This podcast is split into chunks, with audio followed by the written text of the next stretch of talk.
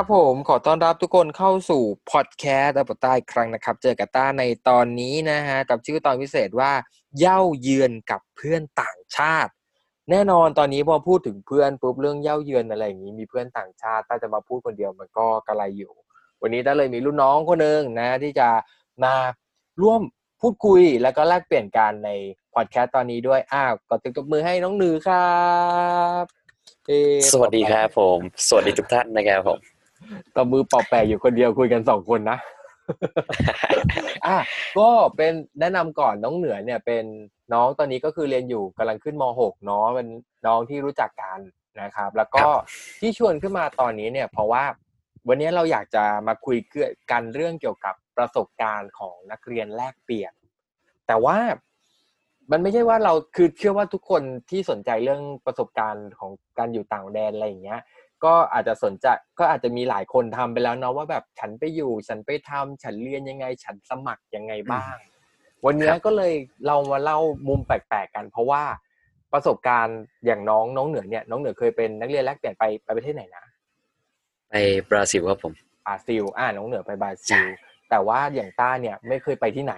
แต่มีเพื่อนต่างชาติมาเรียนด้วยปีนึงเป็นเพื่อนจากประเทศอเมริกาก็เลยรู้สึกว่าเฮ้ยมันสนุกดีเหมือนกันถ้างั้นวันนี้เราไม่ได้มาคุยเรื่องตัวเองนะเรามาคุยเรื่องของเพื่อน เพื่อนๆที่เราไปกันเนี่ยเพื่อนๆที่เราใช้ชีวิตอยู่กันดีกว่าว่าแบบเฮ้ยมันคงเป็นมุมที่น่าสนุกดีว่าแบบเฮ้ยเพื่อนต่างชาติมาเยือนแล้วเราส่งเราไปเป็นเพื่อนต่างชาติไปเย้าบ้าง เย้าเยือนกันอะไรอย่างเงี้ยมันก็เป็นมุมที่สนุกแล้วน่าจะได้เห็นมุมมองอะไรเรื่องของ cross culture ความแตกต่างระหว่างวัฒนธรรมเนาะทีนี้เพื่อเป็นประโยชน์คิดว่าอาจจะมีน้องๆมัธยมหรือใครที่สนใจเรื่องการไปเรียนศึกษาต่อแลกเปลี่ยนต่างประเทศเนาะอันนี้อยากถามเหนือเป็นข้อมูลก่อนนิดนึงเหนือสมัครไปเป็นนักเรียนแลกเปลี่ยนเนี่ยไปสมัครเข้าช่องทางไหนอะไรยังไงอะไรเงี้ยครับผมคือโดยส่วนตัวเนี่ยผมพูดก่อนเลยว่าผมไม่รู้เลยไม่มีความรู้เกี่ยวกับเรื่องโครงการแลกเปลี่ยนมาก่อนเลยพี่แต่ปรากฏว่าเย็นวันหนึ่งเนี่ยเพื่อนอ่ะเหมือนกับว่ามาชวนว่าเฮ้ยพวกเนี้ยมันมีสอบแข่งขันภาษาอังกฤษสอบอย่างหนึ่งเว้ยกูว่ามึงน่าจะทำได้เว้ยไปลองทำกูดีกว่าไปทำได้เล่นเหนือไม่ต้องคิดอะไรมากก็คือโดนเพื่อนหลอกไปนั่นเองโดนหลอกไปฮะผมโดนเพื่อนหลอกไปซึ่งก็คือเป็นการจัดสอบที่โรงเรียนมันไม่ใช่ที่โรงเรียนพี่คือโรงเรียนอยู่ที่หนึ่งแล้วมันเป็นโรงเรียนอีกข้างๆอ่ะโรงเรียนที่เดินไป5ทีก็ถึงใช่ถูกต้องครับเพื่อนก็เลยหลอกไปว่าถ้ามึงไม่จริงจังอ่ะกูรู้ว่ามึงไม่จริงจังอยู่แล้วมึงไม่ได้เอาละมึงไปใส่วิทย์อยู่แล้วเดี๋ยวมึงอ่ะมาสอบภาษาอังกฤษเป็นเพื่อนกูดีกว่าสอบเอาเล่นๆเนี่ยมานั่งให้ขำๆส่งโพยให้คนเดียวก็สอบก็ได้ประมาณนี้นัดกันไป5คนนะพี่แล้วก็วันถัดมาคือไปสอบเลยใช่ปรากฏว่าผ่านกี่คนผ่านจริงๆมีแค่2คนพี่ก็คือผมกับเพื่อนอีก1คนซึ่งไม่จริงจังทั้งคู่ไปสอบเพื่อนของเพื่อนทั้งคู่ถูกต้องใช่ชะตาชีวิตมันชอบแบบเล่นตลกกับเราแบบเนี้ยไอ้คนตั้งใจไม่เคยได้เฮ้ยเดี๋ยวลืมเตือนเนื่องจากความสนิทคือจริงๆต้ากับเหนือเนี่ยก็สนิทกันในระดับหนึ่งคุยกันเยอะเพราะฉะนั้นมันอาจจะมีพรุสวาทออกมาบ้างดังนั้นขออภัยสำหรับคำหยาบไปด้วยนะครับเตือนกับเผื่อเบอกูมึงมีพรุสวาทอะไรออกมานี้ขออภัยด้วยน้องๆหนูๆไม่สุภาพเนาะเราสนิทกันระดับหนึ่งนะแล้วก็เลยอยากให้แบบเป็นสไตล์สบายๆเนาะจะได้ฟังเราคุยกันมันอาจจะไม่เกรงมากไม่ก็ได้กดเราฟังเราชิวๆได้อะไรดีๆกลับไปก็คือการสมัครนี่ก็คือเราได้รับคำแนะนำจากเพื่อนซึ่งเพื่อนนี้ได้รับคำแนะนำมาจากไหนจากข่าวสารจากอาจจะเป็นเว็บไซต์หรืออาจารย์แนวๆอย่างนี้ใช่ปะคือผมว่าเพื่อนน่าจะเป็นจากเว็บไซต์ครับพี่น่าจะมาจากเว็บไซต์คือจากครูแนวไหมเนี่ยจากคุณครูไปเนี่ยต้องบอกเลยว่าไม่ได้มาจากคุณครูแน่นอนเพราะว่ามีอาจารย์ท่านหนึ่งในโรงเรียนนะครับในหมวดภาษาอังกฤษเนี่ยท่านเป็นจะเรียกได้ว่าเป็นคนประเมินของโครงการที่ผมไปสอบเลยด้วยซ้ำแต่ว่าคือผมสอบเสร็จแล้วผมถึงจะมารู้ว่าอาจารย์ในโรงเรียนเราเป็นครูประเมินในการสอบเว้ยคือสอบเสร็จแล้วนะเพิ่งจะมารู้ด้วยนะบอกไม่ได้เนาะไม่งั้นมันมีส่วนได้ส่วนเสียของการได้แบบคัดเลือกไปเนาะใช่ไหมใช่ครับใช่ไม่งั้นจะเป็นข้อคอรหาใช่ครับ เพราะอันนี้เป็นของโครงการอะไรเหนือของเหนือนี้ไปในชื่อโครงการอะไรอ่ะของโครงการ AFS ครับผม AFS เลยใช่ไหมเพราะนั้นใช่ครับอันนี้ปิดท้ายสาระตรงนี้ เพราะว่าถ้าใครสนใจก็คือไปลองติดตามข่าวสารที่เว็บไซต์ของ AFS เนาะทั้ง Facebook แล้วก็เว็บไซต์เนาะก็สำหรับขอโปรโมทโครงการนิดนึงแล้วกันนะพี่ได้เอาเลยคือสำหรับคนที่สนใจนะครับโครงการของนักเรียนแลกเปลี่ยนเนี่ยจะมีทั้งหมดอยู่2รอบนะครับต่อ1ปีก็คือถ้าของโครงการ AFS นะครับจะแบ่งแยกออกเป็นทั้งหมดคือภาคพื้นทวีปเหนือและก็คือภาคพื้นทวีปใต้นะครับจะแบ่งแยกสอบกันแล้วก็จะไปคนละช่วงกันนะครับเพราะฉะนั้นสามารถหาข้อมูลอ่านข้อมูลได้ทางเว็บไซต์ของ AFS Official ได้เลยนะครับผมเขาก็จะมีแจ้งรับสมัครเรียบร้อยหมดแล้วนะครับในช่วงที่ผมไปสอบเนี่ยจำได้ว่าเป็นช่วงของสิงหาประมาณนั้นนะครับนั่นคือภาคพื้นทวีปเหนือเนาะเดี๋ยวลองดูอีกทีก็ได้นะครับจริงๆเว็บไซต์สอบเนี่ยเหมือนแบบเขาก็จะคือสอบเพื่อเตรียมตัวจะให้ไปทันเรียนภาคเรียนที่1ของแต่ละภูมิภาคนั้นๆด้วยเข้าใจถูกต้องป่ะคืออันนี้ยังไม่ใช่ 100% นะพี่อ๋อไม่ 100% เพราะว่าเพราะว่าทางเราเนี่ยที่เราสอบไปคือมันจะมีบางช่วงที่ไปตอนกุมภาแล้วก็จะมีบางอีกช่วงนึงที่ไปช่วงของสิงหาหมายความว่า2ช่วงเนี้ยก็คือจะไปคนละช่วงกันถูกป่ะแล้วช่วงที่เป็นกุมภาก็คือจะเป็นถ้าเป็นฝั่งอเมริกาใต้เนี่ยก็คือจะเป็นสิ้นสุดของซัมเมอร์พอดีแล้วถ้าเป็นสิงหาเนี่ยคือเข้าวินเทอร์เข้าแบบสุดวินเทอร์จริงๆไม่ได้เข้าสุดวินเทอร์จริงๆเนี่ยคือสิ้นสุดวินเทอร์เหมือนอาจจะเผื่อเวลาให้ไปแบบปรับพื้นฐานก่อนเนาะใช่ไหมปรับพื้นฐานปรับตัวกันนิดนึงประมาณนั้นครับประมาณนี้เผื่อว่าอันนี้ขายเก่งมาก ไม่มีในคิวเฮ้ยแต่โอเคดีเลยเพราะว่าทำให้รายการเราดูมีสาระขึ้นมาOfficial ขึ้นมาอีกอันนึงมีสาระนะแต่ไม่มีสปอนเซอร์เพราะนั้นรบกวน AFS นะครับถ้าอยากได้อีกตอนบอกข้าด้วยนะครับผมต้าเหนื่อยแล้วฮะจะมาช่วยขาย AFS ได้อีกรอนนึงนะเอาคุยกันเล่นๆทีนี้กลับเข้าหัวข้อเราเย่าเยือนกับเพื่อนต่างชาติเพราะวันนี้เราจะมาคุยกันไม่ใช่เรื่องของเราเองเมื่อกี้เราเรื่องเราเองเป็นแบบสาระนิดนึงทีนี้เรามาคุยเพื่อนพูดตามตรงเอาง่ายๆภาษาง่ายเมาเพื่อนนั่นเองแต่ว่าในฐานะพี่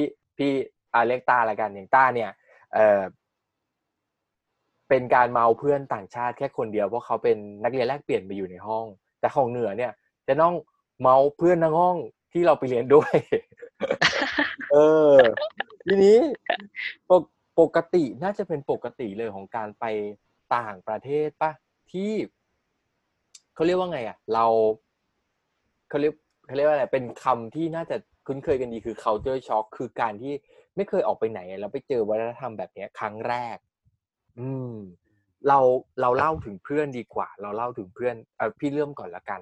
คือเคยได้คุยกันนะแล้วก็สนิทกันเนาะเพราะว่าพี่เนี่ยเรียนศิลป์ภาษาฝรั่งเศสใช่ไหมเพื่อนพี่เนี่ยมาจากอเมริกาก็จะเจอเขาเหมือนใกล้คุยกันแล้วเขาก็จะบอกเขาสำหรับเขานี้คือการมาอยู่ที่นี่คือเป็น culture shock ของเขามากๆด้วยความที่1ต้องเข้าแถวหน้าเสาธงตอนเช้าไทยรวมด้วยชาติไทยคือแบบตะลึงพึงเพลิดว่าโอ้ everybody in school จะต้องมา stand up on the back to let the fact อะไรอย่างเงี้ยทุกวันเลยเหรอแล้วหันไปตอบด้วยคำง่ายๆว่า yeah that is always you know อะไรอย่างเงี้ยเราก็คุยกันขำๆไปก็คือเขาก็บอกว่าเขาคือถ้าเป็นอเมริกาเนี่ยเขาไม่มีแบบวัฒนธรรมแบบการยืนหน้าเสาธงแบบนี้คือมันมีคืออันนี้ไม่รู้เข้าใจถูกไหมแต่เขาฟังตอนนั้นฟังเข้าใจแล้วเขาจำไม่ได้แล้วเพราะว่า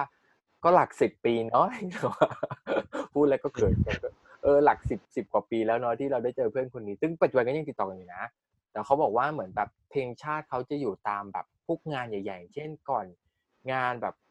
คือ National Anthem จะแบบอยู่ก่อนแข่ง NFL Bowl อะไรอย่างเงี้ยแบบ Super Bowl Super Bowl อะไรอย่างเงี้ยคือแบบมันต้องงานใหญ่จริง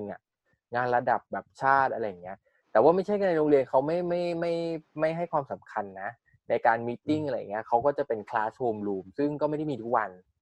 เหมือนวีคนึงจะมีคลาสโฮมรูมเพื่อเจออาจารย์ที่ปรึกษาทีนึงอะไรแบบนั้นนะที่เขาเล่าแล้วก็จะมีตารางเรียน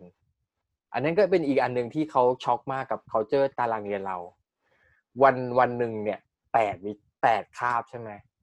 มีเรียน8วิชาตึง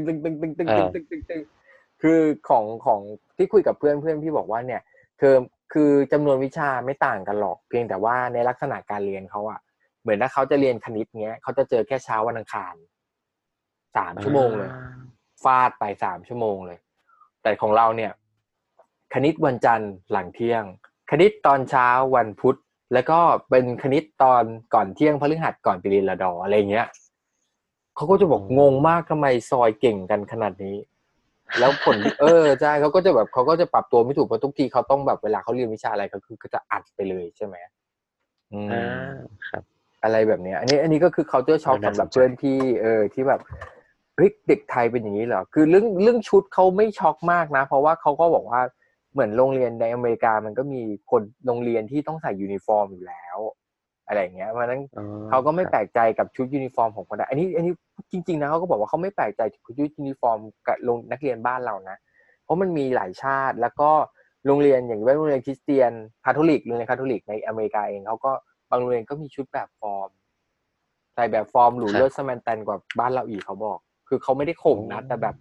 มีชุดสูทชุดฤดูร้อนชุดฤดูหนาวชุดเข้างานชุดอะไรก็ไม่รู้เต็มไปหมดชุดรับวุฒิบัตรตอนเรียนจบอีกอะไรเงี้ยเว้ยโอเคเข้าใจละของเหนือเป็นยังไงบ้าง culture shock ที่เอาเราไปเจอ culture shock กับเพื่อนเราตอนเข้าไปเรียนที่โรงเรียนเนี่ยกับเพื่อนนะพี่ตอนที่เข้าไปเรียน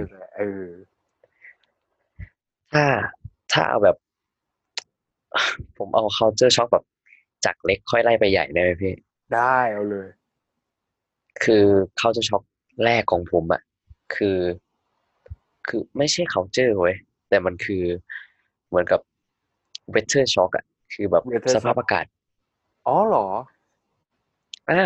คือผมไปถึงในช่วงของวันที่4สิงหาผมจำได้เลยว่าไปถึง4สิงหาปรากฏว่าช่วงนั้นอ่ะคือช่วงที่หนาวแบบหนาวจนผมจำได้ว่าผมต้องใส่เสื้อทั้งหมด4ชั้นอ่ะกับกางเกงยีน2ชั้นใส่ทับกันเพื่อให้มันอุ่นอ่ะพี่นี่คือความช็อกแรกที่ผมไปถึงแต่ผมเจอซึ่งจริงๆแล้วถ้าเกิดว่าเป็นบ้านเราเนี่ยอากาศตอนสิงหามันน่าจะเป็นแบบฤดูฝนน่ะฤดูฝนใช่ก่อนเข้าฤดูฝนคือกำลังอยู่ในช่วงฤดูฝนแหละกำลังจะเข้าปลายฝนแล้วถูกต้องครับแต่เดี๋ยวคือบ้านเขาหนาวนี่คือระดับองศากี่องศาโอ้โหวันแรกที่ไปถึงคือ13องศาพี่โอ้วันแรกเลยอ่ะ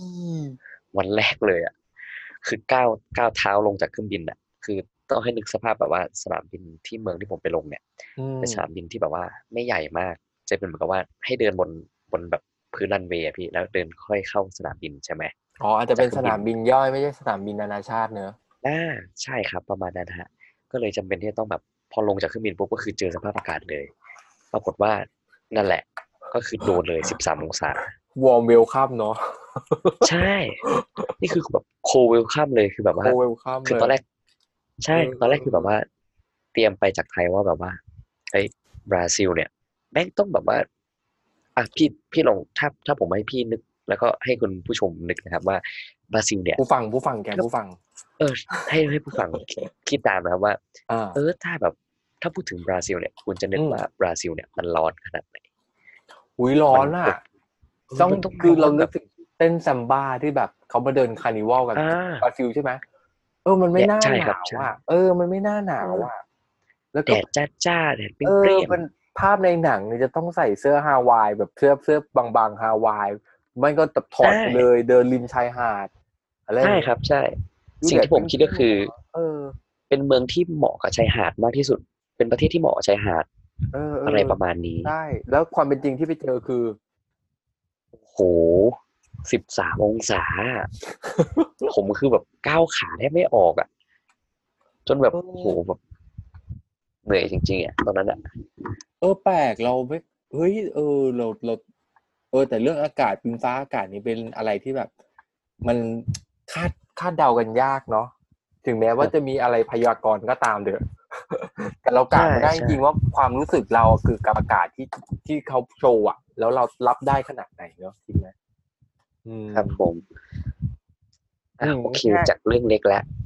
ขอไปเขียบสเกลขึ้นมาอีกสักนิดนึงนี่แต่ว่าขึ้นก็เพิ่มสเกลใหม่สักนิดหนึ่งก็คือถ้าคนไทยเนี่ยเราจะคุ้นชินกับการใช้ช้อนด้วยมือขวาและซ่อมด้วยมือซ้ายคุณผู้ฟังครับสิ่งที่บราซิลใช้เนี่ยคือการใช้ซ่อมด้วยมือขวาและมีดด้วยมือซ้ายฟังตามผมทันไหม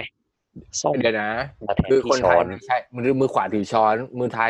ยถือซ่อมแต่คนบราซิลเนี่ยมือขวาถือซ่อมมือซ้ายถือมีดอ้าวแล้วช้อนล่ะไม่มีครับพี่ฮะจริงเหรอคือกินข้าวเกิดตีมีดกับซ่อม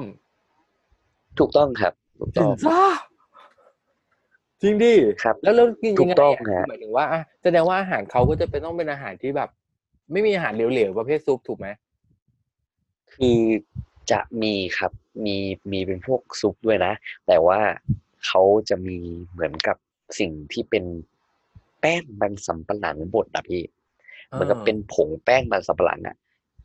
แบบว่าสมมติว่าคุณตักซุปมาใช่ป่ะแล้วแบบเฮ้ยมันไม่มีช้อนจริงๆอะไรประมาณเนี้ยคุณก็แบบไปหาแป้งมันสำปะหลังตัวเนี้ยมาเทลงเพื่อให้ซุปอ่ะมันจะหนืดมันจะแข็งตัวพี่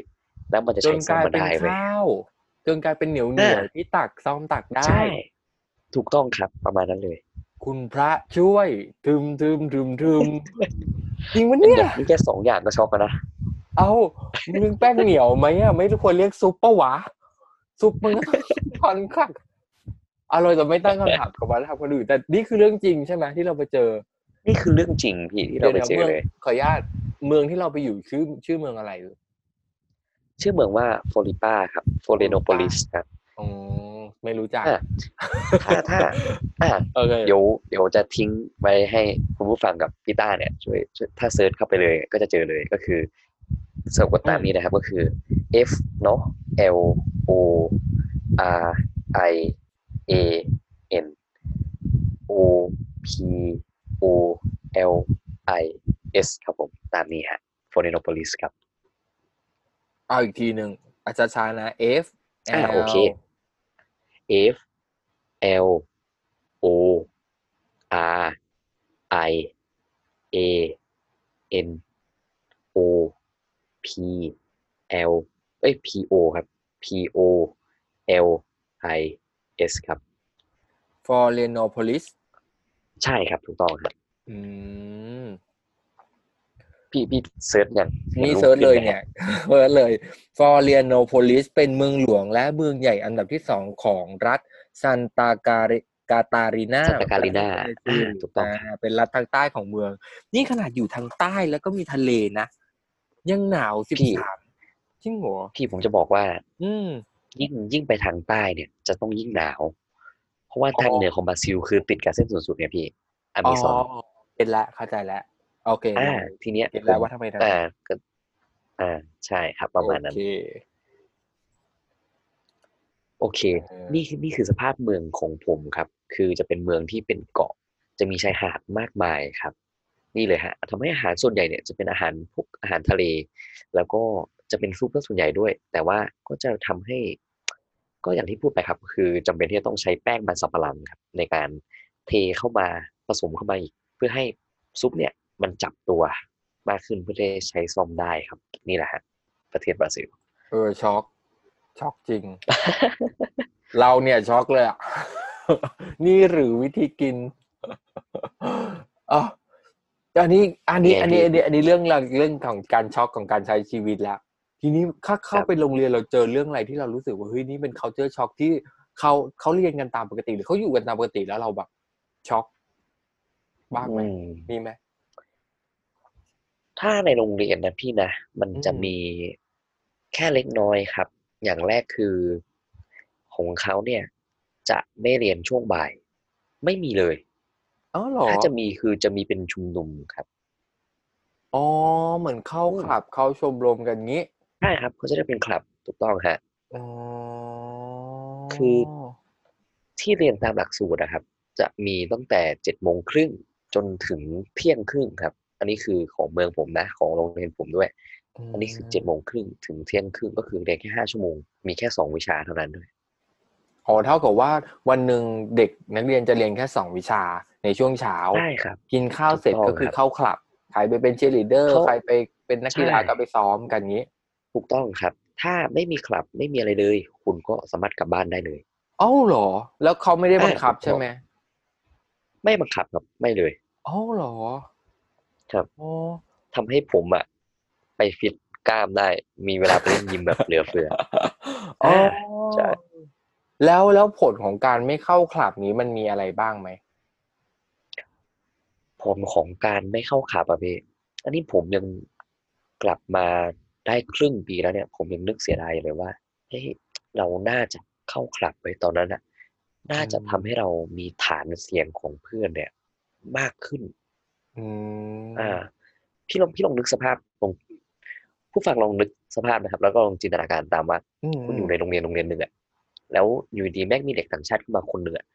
คุณจะอยากไปคุยกับเขาป่ะอยากต้องอยากอยู่แล้วถูกป่ะเราอยากใช่เพื่อนเราเนี่ยเราอยากเขาต้องอยากอยู่แล้วอ่ะใช่เล่นทุกคนพยายามที่จะเข้าหาเราอยู่แล้วครับแต่ว่าเราแค่ไม่เปิดช่องให้เขาเข้าหาเฉยๆนี่เป็นสิ่งที่ผมเสียดายอยู่เหมือนกันตอนผมไปไม่ได้ทำเป็นเรื่องเสียดายเพราะเราคือมันก็เป็น culture shock ที่เราอย่างนึงเราคิดว่ามันว่างพอมันเป็นอิสระเราก็ไม่รู้ทำอะไรดีแต่บางทีเราก็ลืมนึกเนาะว่าแบบเฮ้ยกิจกรรมตรงนี้เขาแบบเป็นการสานคอมมูนิตี้เพื่อนๆเราด้วยใช่แรกๆอะมันจะเป็นข้ออ้างสำหรับผมว่าเฮ้ยเราพูดภาษากับเขาอะไม่ได้ก็เลยไม่อยากที่จะไปสื่อสารแบบจริงจังสักทีว่าแบบไปนั่งคุยกับเขาว่าแบบเรามาจากประเทศไทยทำไมเราถึงมาที่นี่อะไรประมาณนี้เพราะคำถามบางคำถามเราก็ยังตอบไม่ได้พี่แบบว่าทำไมคุณถึงเลือกบราซิลทำไมคุณถึงเลือกมาโครงการแลกเปลี่ยนจะไม่ตอบเขาว่าแบบว่าอ๋อผมโดนเพื่อนหลอกมาสอบครับ อ้าวพี่ไม่ได้ใช่ป่ะจริงคำถามเรื่องผมเจอบ่อยมากอ่ะคือผมโดนถามว่าทำไมคุณถึงเลือกบราซิลอ่ะแล้วเราตอบไปว่าอะไรอ่ะผมไม่ตอบเพราะว่าคุณรู้ไหมบราซิลประเทศไทยอ่ะเวลาห่างกันเนี่ย10ชั่วโมงนั่นหมายความว่าบราซิลกับไทยเนี่ยถ้าเจาะพื้นบราซิลถึงทะลุแกนโลกไปเลยนะคุณจะไปถึงประเทศไทยเลยเว้ยคือมันอยู่ตรงข้ามซีกโลกกันมันไกลที่สุดนี่คือสิ่งที่ผมอยากจะมาเรียนรู้ว่าวัฒนธรรมคนที่อยู่อีกซีกโลกนึงจริงๆเนี่ยเขาทำหาอะไรกันว่าวันนึงอ่ะ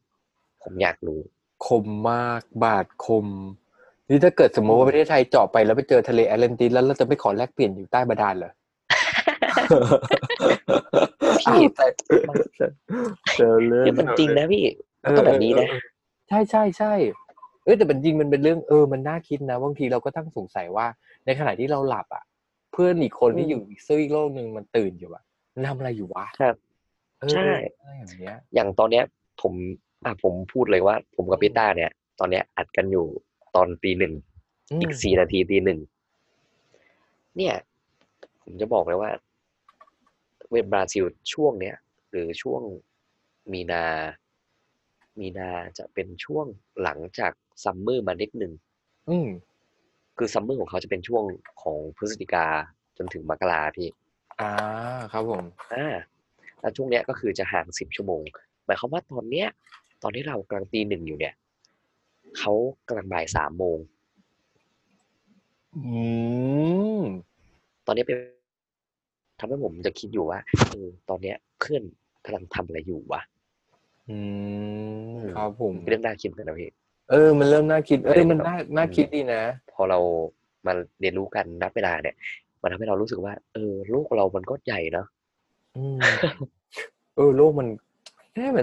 มันเป็นประเด็นที่น่าสนใจจริงโอเคทีนี้เหมือนเหนือเนี่ยที่เล่ามาเมื่อกี้เหมือนเราพูดเรื่องของการใช้ชีวิตไปแล้วทีเนี้ยมันมีประเด็นนึงที่เรียกว่า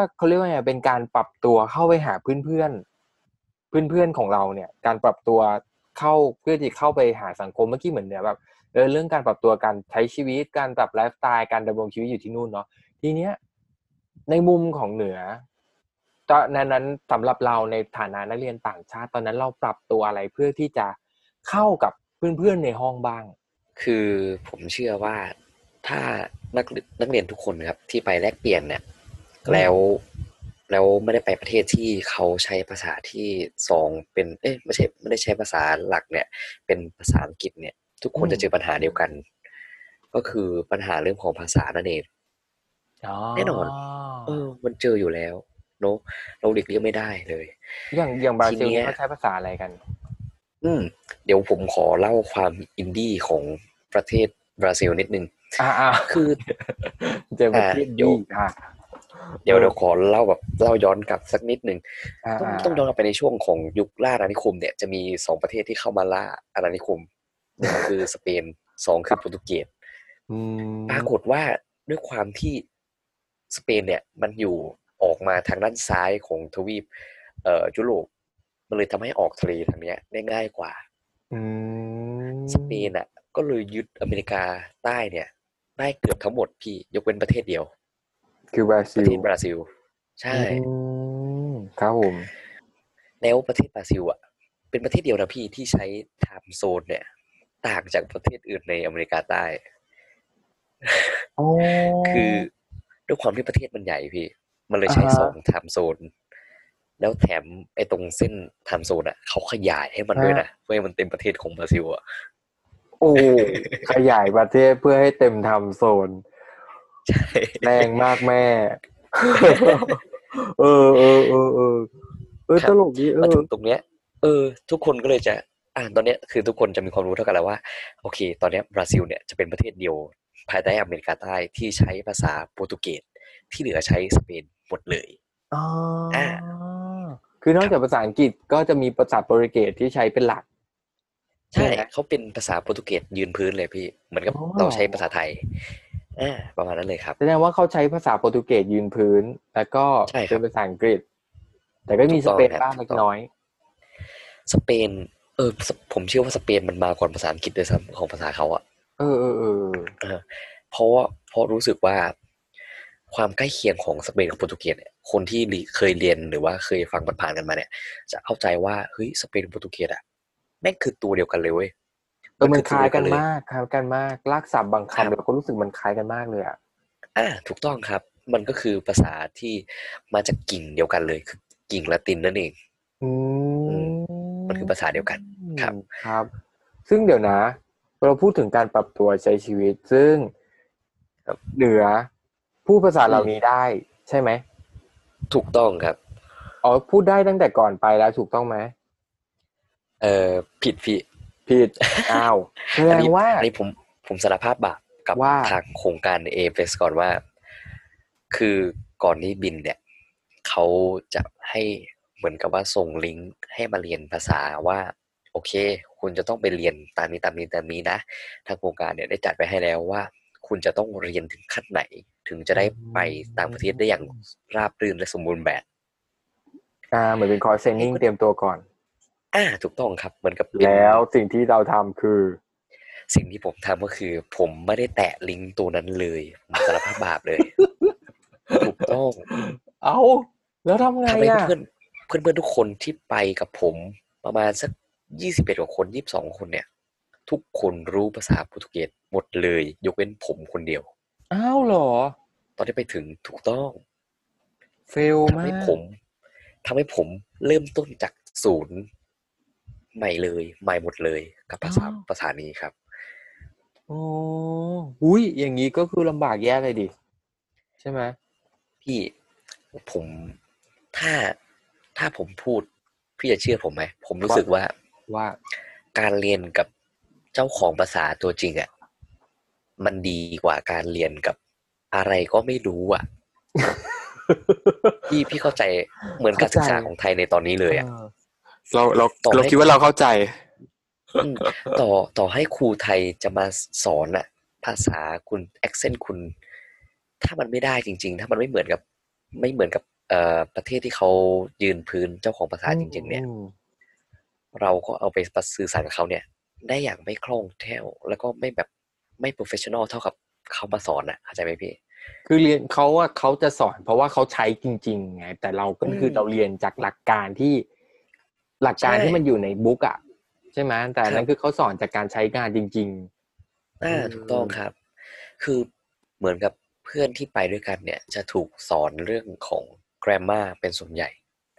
แล้วปรากฏว่าไปถึงอย่างเงี้ยบางทีแกรมม่าเนี่ยอย่างที่เรารู้ครับไวยากรณ์เนี่ยมันเป็นเรื่องที่เราสามารถลัดได้ถูกไหมแต่ว่าคุณจะบอกว่าไปไหนอ่ะประโยคเนี่ยคุณเข้าใจไหมว่าเพื่อนจะถามว่าอะไรเข้าใจถูกป่ะแต่ถ้าถามแบบเต็มประโยคคือคุณกำลังจะไปไหนอ่ะมันคือคำถามเดียวกันแต่ว่าในชีวิตประจำวันเราใช้แค่ไปไหนอ่ะเราไม่ได้ใช้คำว่าคุณไปไหนอ่ะครับแค่นั้นเองครับนั่นถือว่ามันกลายเป็นมันเป็นการเรียนรู้อีกแบบหนึ่งก็คือเหมือนแบบเป็น learning by doing ไปเลยอ่ะใช่ครับถูกต้องจากการทำไปเลยเรียนรู้จากการพูดจริงใช้จริงไปเลยใช่ learning by facing เลยคือแบบ เรียนรู้จากการเจอมันเลยอ่ะแล้วแต่ผมไม่ได้แบบมีเข้าหาเดี๋ยวแต่คือผมไม่ได้แบบไม่ได้แอนตี้นะว่าแบบว่าคุณไม่ต้องเรียนไปนะอะไรประมาณนี้คุณควรจะอันนี้เป็นตัวอย่างที่ไม่ดีโอเคพูดให้ดูดีแต่เป็นตัวอย่างที่ไม่ดีนะทุกคนแล้วยังไงอ่ะคือมันเราไม่ได้เลยอย่างนี้แล้วก็ทีนี้เราก็พูดภาษาอังกฤษอย่างเดียวเลยสิถูกไหมใช่ครับพี่แล้วความเฟลของผมในช่วง4เดือนแรกอ่ะคือแม่งมีคนพูดภาษาอังกฤษในห้องได้แค่คนเดียวเว้ยคนเดียวในห้องก็ไม่ได้หมายความว่าคนบราซิลทุกคนพูดภาษาอังกฤษได้ถูกต้องไหมถูกต้องครับสิ่งที่ผมเราจะสื่อเนี่ยคือคนบราซิลพูดภาษาอังกฤษผมพูดแบบไม่ได้อวยประเทศไทยนะแต่ผมเราบอกว่าประเทศไทยอ่ะสอนคนเรื่องภาษาอังกฤษอ่ะได้ดีกว่าบราซิลนะอ๋อเหรอทำให้ทุกคนของประเทศไทยเนี่ยมีพื้นฐานภาษาอังกฤษอ่ะที่มากกว่าพื้นฐานของคนบราซิลจริงๆครับอันนี้เพิ่งรู้แต่สิ่งที่คนบราซิลเนี่ยเขามีแล้วผมรู้สึกว่าเฮ้ยแม่งเร็วกว่าว่ะแม่งใช้ได้ดีกว่าว่ะคือเขาสอนเกี่ยวกับ conversation ครับเขาสอนเกี่ยวกับ conversation เยอะมากสอนเรื่องการพูดเยอะมากของไทยเราจะเป็นสอนเรื่องแกรมม่าเยอะมากทำให้คนหนึ่งที่พูดภาษาอังกฤษได้เนี่ยผมจะบอกว่าแอคเซนต์อะแม่งถ้าไม่บอกว่าคือคนบราซิลอะแล้วหัวแม่งเป็นฝรั่งอยู่แล้วรูปร่างมันคือฝรั่งอยู่แล้วเว้ยผมจะนึกว่ามันไม่มาจากอเมริกาก็มาจากอังกฤษอะแบบนั้นเลยอะคือเขาเรียนจากการพูดการสื่อสารจริงๆเนอะถูกต้องครับใช่ฮะการเรียนของเขาง่ายมากนะพี่คือการเปิดเข้าไปใน YouTube ฟังเพลงภาษาอังกฤษแล้วครูจะนั่งไล่ลิสต์ตามว่านักเรียนลองดูสิว่าคำที่มันอ่านออกเสียงว่าอะไรเราจะมาอ่านออกเสียงพร้อมๆกันแบบนี้เลยเว้ยพี่โอ้ยเจ๋งว่ามันเป็นภาษาเจ๋งป่ะมันเป็นการเรียนคือเรียนจากการฟังอ่ะฟังแล้วพูดตามฟังแล้วพูดตามพอฟังแล้วพูดตามค่อยมาดูรูปว่ามันคำเหล่านี้อ่านอะไรแล้วก็ค่อยเขียนนี่คือหลักการเรียนภาษาอังกฤษเลยนะเนี่ยใช่ครับมันคือการไม่ใช่หลักการเรียนภาษาอังกฤษอย่างเดียวนะพี่มันคือการเรียนภาษาทั่วทั้งโลกพี่ภาษามันควรเรียนแบบนี้ พูดไปก็ตายเนาะไม่เพราะว่าจริงๆมันคัดว่าพูดกันว่าด้วยหลักวิชาการนั่นคือวิธีการเรียนภาษาแบบเขาเรียกว่าเรียนโดยธรรมชาติของการเป็นมนุษย์มันก็เหมือนเด็กที่แบบเด็กคนนึงจะเรียนพูดภาษาก็คือเรียนฟังจากผู้ใหญ่พูดแล้วก็พูดตามครับเสร็จแล้วพอฟังพูดตามเสร็จแล้วก็จะเริ่มขัดการเขียนเพราะว่าผู้ใหญ่ก็จะสอนให้เขียนว่าคำที่พูดเนี่ยมันเขียนอย่างนี้เราก็จะอ่านมันจะจำแล้วจะเอาไปฝึกเขียนตามเนาะแต่ถ้าเกิดนึกถึงตอนเด็กๆเราเรียนภาษาอังกฤษเราก็เริ่มที่ A B C นะเขียนแล้วก็มาอ่านเขียนมาก่อนแล้วอะพูดแล้วก็มาฟังขอความสวัสดีจงอยู่กับประเทศไทยแล้วเราจะไม่บูลลี่โอเครู้กลับมาเราไปกลับไปที่การปรับตัวแล้วทีนี้ภาษา ตอนนี้นะตอนนั้นเราเป็นภาษาที่มันเป็นกำแพงเป็นอุปสรรคแล้วเพื่อนในห้องพูดภาษาอังกฤษได้คนเดียวแล้วตอนนั้นเราปรับตัวเข้าไปหาเพื่อนยังไงอ่ะโอ้โหคือเป็นช่วงที่ผมพูดเลยว่าถ้าคุณเข้าโครงการนะครับคุณผู้ฟังนะฮะคุณเข้าโครงการของทาง AFS หรือว่าโครงการไหนก็ตามเนี่ยเขาจะยื่นกราฟหนึ่งมาให้คุณมันจะเขียนว่ากราฟเป็นความสุขกราฟตัวนั้นนะครับจะมีลูกคลื่นอยู่2ลูก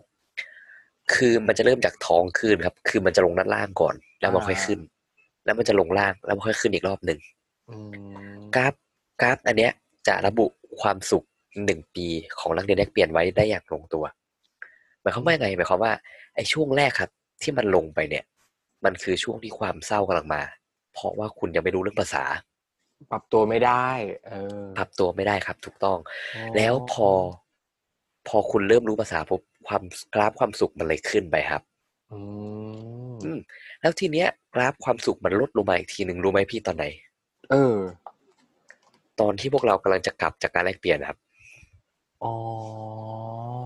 เพราะมันใกล้จบแล้วกำลังจะกลับแล้วใช่ไหมถูกต้องครับมันคือเดี๋ยวผมขอเรียบเรียงก่อนนะ คือมันลงเบรกรอบอะเพราะว่าความคิดถึงบ้านพี่ไม่ได้เพราะความใกล้จะกลับมันลงเพราะความคิดถึงบ้านพี่ลองคิดดูว่าถ้าพี่อยู่บ้านหลังนึงพี่อยู่บ้านหลังนึงมา19 ปีแต่ว่าพี่ไม่เคยไปไหนเลยอ่ะจนวันหนึ่งพี่ต้องไปอยู่ที่นึงเป็นเวลาประมาณ6 ปีแล้วอ่ะ6 เดือนแล้วว่าเงี้ยแล้วพี่อยากกลับบ้านตรงเนี้ยใจจะขาดอาหารก็ไม่เหมือนกันภาษาฉันก็ต้องมาพูดภาษาอะไรก็ไม่รู้อะไรประมาณเนี้ยพี่เลยทำให้กราฟเป็นความสุขของเราอ่ะมันดาวลงมันต่ำลงอีกรอบนึงแล้วมันไปสูงสุดอีกที่นึงอีกครั้งนึงตรงที่ว่าเรารู้ตัวแล้วว่าเราจะกลับมันทำให้เราอ่ะจะทำทุกอย่างเท่าที่เราจะทำได้กับเวลาที่มีอยู่โอ้โหปรัชญาชีวิตมากเชื่อเลยนี่พอดแคสต์ครั้งนี้คือแบบความรู้เน้นๆเลยนะพี่ไม่ไหวแล้วนะเราบอกไว้ว่าจะพารุสว่ากันเต็มที่แต่ว่าแบบจะมาแบบเฮฮาจะมาใส่เฮฮาไม่ใช่ว่าแกจะพาเพี้ยทั้งเรื่องเลยนะที่ผ่านมาเนี่ยผมขอโทษนะเว้ยที่แบบว่าผมต้องฟังเลยนะครับที่แบบว่าพาแบบเขียนอะไรพวกนี้นะคุณผู้ฟังก็คงจะคิดเหมือนตาเลยว่ามันดีจริงๆเพราะเราไม่เคยได้ฟังโมเมนต์แบบนี้ของคนที่ไปจริงแล้วมันก็จะมีโมเมนต์แต่แบบถ้าเกิดว่าเด็กที่เคยอ่านเพื่อนฉันไปสนุกอย่างนั้นอย่างนี้เราไม่เคยฟังโมเมนต์แบบนี้ว่าคุณจะต้องไปรับมือหรือปรับตัวหรือแบบใช้ชีวิตหรือในมุมมองในแง่สังคมมากเท่าไหร่ว่าส่วนใหญ่ก็คือไปผมไปทำงานผมได้เรียนวิชานั้นวิชานี้ผมได้เราไม่เคยได้ฟังเรื่องของการใช้ชีวิตหรือแบบการอยู่กับเพื่อนต่างชาติเลยอะไรอย่างเงี้ยถือว่าเป็นอีกมุมมองนึงนะพี่นะผมฝากไว้แล้วกันได้ดีทีนี้มันจะมีเพื่อนพี่อันนี้เล่าบ้างเพราะว่าก็เปรียบเทียบกับเหนือเป็นเพื่อนต่างชาติใช่ไหมที่พูดภาษาอังกฤษไม่ค่อยได้แล้วไปในประเทศที่พูดภาษาที่3ซึ่งพอกลับมามุมกลับเนี่ยพี่พวกเพื่อนพี่เนี่ยตอนนั้นพี่เรียนอยู่ศิลป์ภาษาฝรั่งเศสเพราะนั้นในห้องก็จะเรียนเป็นแผนฝรั่งเศสทั้งหมดซึ่งเพื่อนพี่มานั้นการปรับตัวของเขาเนี่ยครั้งแรกที่เจอกันน่ะคือยอมรับว่าก็เก่งๆกันนิดหน่อยแต่ว่าเรามีช่วงเวลาปรับตัวแป๊บเดียวเลยเพราะว่าฟังที่เหนือเล่าอ่ะคือเขาเตรียมตัวเรื่องภาษาไทยมาดีมากคือกลับทางกับเหนือที่เหนือไม่ได้เตรียมตัวใช่ไหมไม่ได้เตรียมไปตัวอย่างที่ไม่ดีตัวอย่างที่ดีนี่คือเพื่อนพี่คนนี้จากอเมริกาคือพูดภาษาไทยได้ในระดับพอใช้สื่อสารสวัสดีครับรับฟังและแปลความหมายและตอบเป็นภาษาไทยได้ด้วยจริงซึ่งแบบเฮ้ยเขาอยู่พูดไทยได้เหรออะไรอย่างเงี้ยสุดท้ายก็เลยไปเหมือนกับคุยไปคุยมาอะไรอย่างเงี้ยเขาก็บอกว่าคือก่อนที่เขาสอบมาเนี่ยก่อนหน้านั้นเขาเคยมาอยู่ไทยกับครอบครัวแล้วช่วงซัมเมอร์เหมือนคุณพ่อมาทำโปรเจกต์อะไรสักอย่างก็เลยได้มีโอกาสมาอยู่ที่ประเทศไทยประมาณ 2-3 เดือนอยู่ที่ลำปางก็เขาก็เลยมีเพื่อนที่ลำปางเพราะว่าเหมือนเขาต้องมาเรียนที่ลำปางด้วยเทอมนึง โอ้แล้วก็คือเหมือนย้ายบ้านมาแล้วก็ทีนี้ย้ายกลับไปอเมริกาอะไรอย่างเงี้ยใจติดใจประเทศไทยอ่ะเขาก็เลยเหมือนติดเขาก็ชอบประเทศไทยเขาก็อยากกลับมาอีกอยากกลับมาเรียนเพราะคือณตอนนั้นได้เรียนลำปางเหมือนเป็นเขาแบบเป็นเทคคอร์สสั้นๆมาก2เดือนแล้วก็คือเหมือนอยู่กับคุณพ่อคุณแม่แล้วคือเขาพ่อแม่ก็ไม่อยากให้เรียนโฮมสคูลเนาะเขาก็ส่งไปเรียนแบบในโรงเรียนระยะสั้นอะไรเงี้ยแล้วก็ตีเกรดของตอนนั้นเป็นไฮสคูลก็กลับเข้ามาเรียนพวกต้องเรียนเป็นแบบโรงเรียนคริสอะไรอย่างเงี้ยเพื่อว่ามันเขาตีเป็นเกรดใช่ไหมแล้วก็เอาเกรดใบเกรดมาเทียบไทยแล้วก็โอนกลับไปแล้วทีนี้พอจะย้ายกลับก็ต้องโอนกลับไปเรียนต่อที่อเมริกาอะไรเงี้ยก็เหมือนแบบเขาก็คงชอบแบบเหมือนมันได้สัมผัสแค่ 2-3 เดือนเนาะเขาก็เลยรู้สึกเฮ้ยประเทศไทยสนุกจังอากาศก็ดีนึกในใจว้าดีหรอวะดีที่รอดมาได้หรือดีที่ยังไม่ตายเราก็นึกในใจนะแต่ก็ไม่ได้ถามไปทีนี้เขาก็เลยแบบว่านั่นแหละเหตุผลว่าทำไมเขาถึงเลือกมาเรียนในประเทศไทยก็เตรียมตัวเหมือนคือก่อนหน้านี้เขาก็ได้เรื่องภาษาไทยมาบ้างแต่นิดน้อยมากก็มากระตุ้นก่อนมาแลกเปลี่ยนพอวันนี้เขามาเขาก็เลยกลายเหมือนแบบคราวนี้ก็สื่อสารภาษาไทยได้แบบสบายมากเลยเพื่อนๆมันก็เลยทำให้แบบคราวนี้พอพูดไทยได้เพื่อนๆบางคนก็เข้าไปคุยกันแบบคุยปลอเลยอะไรอย่างเงี้ยแต่ก็เหมือนพวกเพื่อนๆพี่อ่ะก็คือเขาอ่ะในมุมเขาว่าเขาอ่ะมาเพื่ออยากฝึกภาษาไทยใช่ไหมแต่สำหรับพวกเราเด็กไทยอ่ะพยายามพูดภาษาอังกฤษกับเขาเพราะเราอยากฝึกภาษาอังกฤษกับเขาถูกแล้วมาเจอใช่ๆเพราะนั้นมันกลายเป็นแบบตอนนั้นห้องพี่มี28คนก็เป็น28รุมหนึ่งพยายามแบบฮัลโหลฟิตๆกันอะไรเงี้ยแต่คือบางคนก็ไม่เก่งภาษาไทยไม่เก่งภาษาอังกฤษมากก็คุยไทยได้ซึ่งอีไลก็จะพยายามตอบเป็นภาษาไทยอะไรเงี้ยแล้วก็พูดคุยกันมันก็ตลกดีก็เป็นเรื่องที่แบบมันก็แปลกๆดีเนาะเนี่ยคือว่าแบบเราคนนึงอยากเรียนภาษาไทยพยายามพูดไทยอีกอยากเรียนภาษาอังกฤษพยายามพูดภาษาอังกฤษใจพอพูดภาษาอังกฤษไปเขาตอบเป็นภาษาไทยกลับมาทำไมมึงไม่ตอบภาษาอังกฤษว่ากูจะหัดฟังหน่อยอะไรอย่างเงี้ยก็ตลกดีก็เป็นมุมแบบขำๆดีอะไรเงี้ยเพียงแต่ว่าเรื่องการปรับตัวเหมือนอันนี้คือชื่นชมนะเพราะว่าแบบกับหลังจากอันนี้เพื่อนคนแรกตอนนั้นอยู่ม.4 ขึ้นม.5 เนาะก็เป็นเพื่อนคนแรกที่เป็นนักเรียนแรกเปลี่ยนเข้ามากลางเทอมม.4 แล้วเขากลับไปกลางเทอมม.5 ก็คือมาปี2เทอมอะไรอย่างเงี้ยแล้วก็ตารางเรียนก็จะวุ่นวายเขาจะวุ่นวายอยู่คนเดียวเพราะว่าคือเขาจะไม่ได้เรียนวิชาที่เหมือนม.5 เรียนหมดเขาจะต้องไปเรียนภาษาไทยกับม.1 จะต้องไปเรียนคณิตศาสตร์จะเรียนคณิตศาสตร์กับพวกเด็กม.4 เพราะว่าเรียนเรื่องพิชาคณิตอะไรอย่างเงี้ยซึ่งหลักสูตรตัววิชาเนี้ยมันบทเรียนที่เขาตรงกับหลักสูตรเขาอะตอนนี้ม.4 เรียนอยู่อะไรเขาก็ต้องไปเรียนกับม.4 อะไรเงี้ยก็คือตารางเรียนงงมากอยู่ดีๆจะพัดจะผูกวิชาการพละก็คือให้ไปเรียนรำไทยกับเด็กม.3แล้วเป็นเด็กสามห้องบวยอ่ะแกนึกความแสบเลย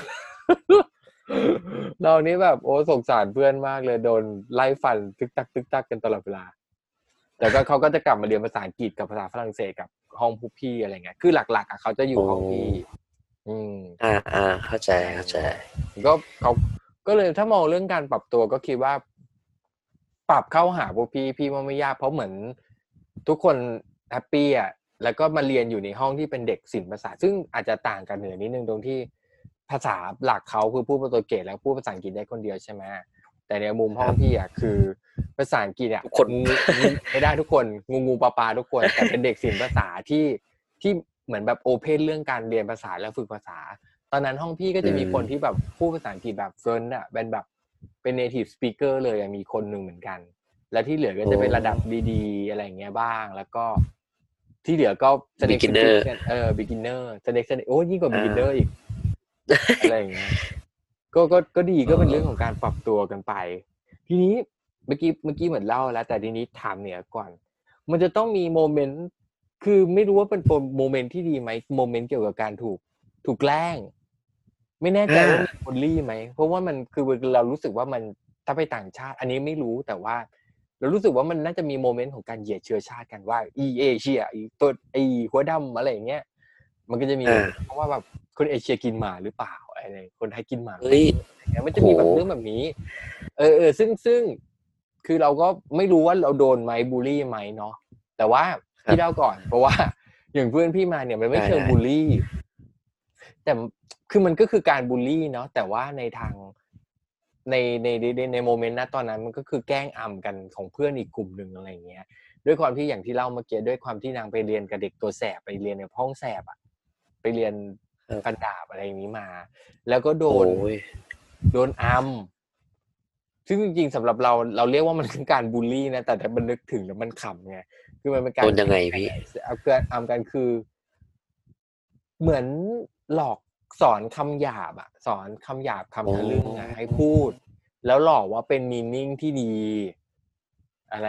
ไอซีประมาณว่าแบบมีจำได้เลยถามมีโมเมนต์หนึ่งคือนางไปพูดกับอาจารย์ว่าพ่อมึงตายอุ๊ยขอโทษนะถ้าไม่สุภาพคือพ่อมึงตายแต่เราคือประมาณว่าไปหลอกว่าแบบ how is your dad อ่ะ how is your dad คือประมาณว่าแบบ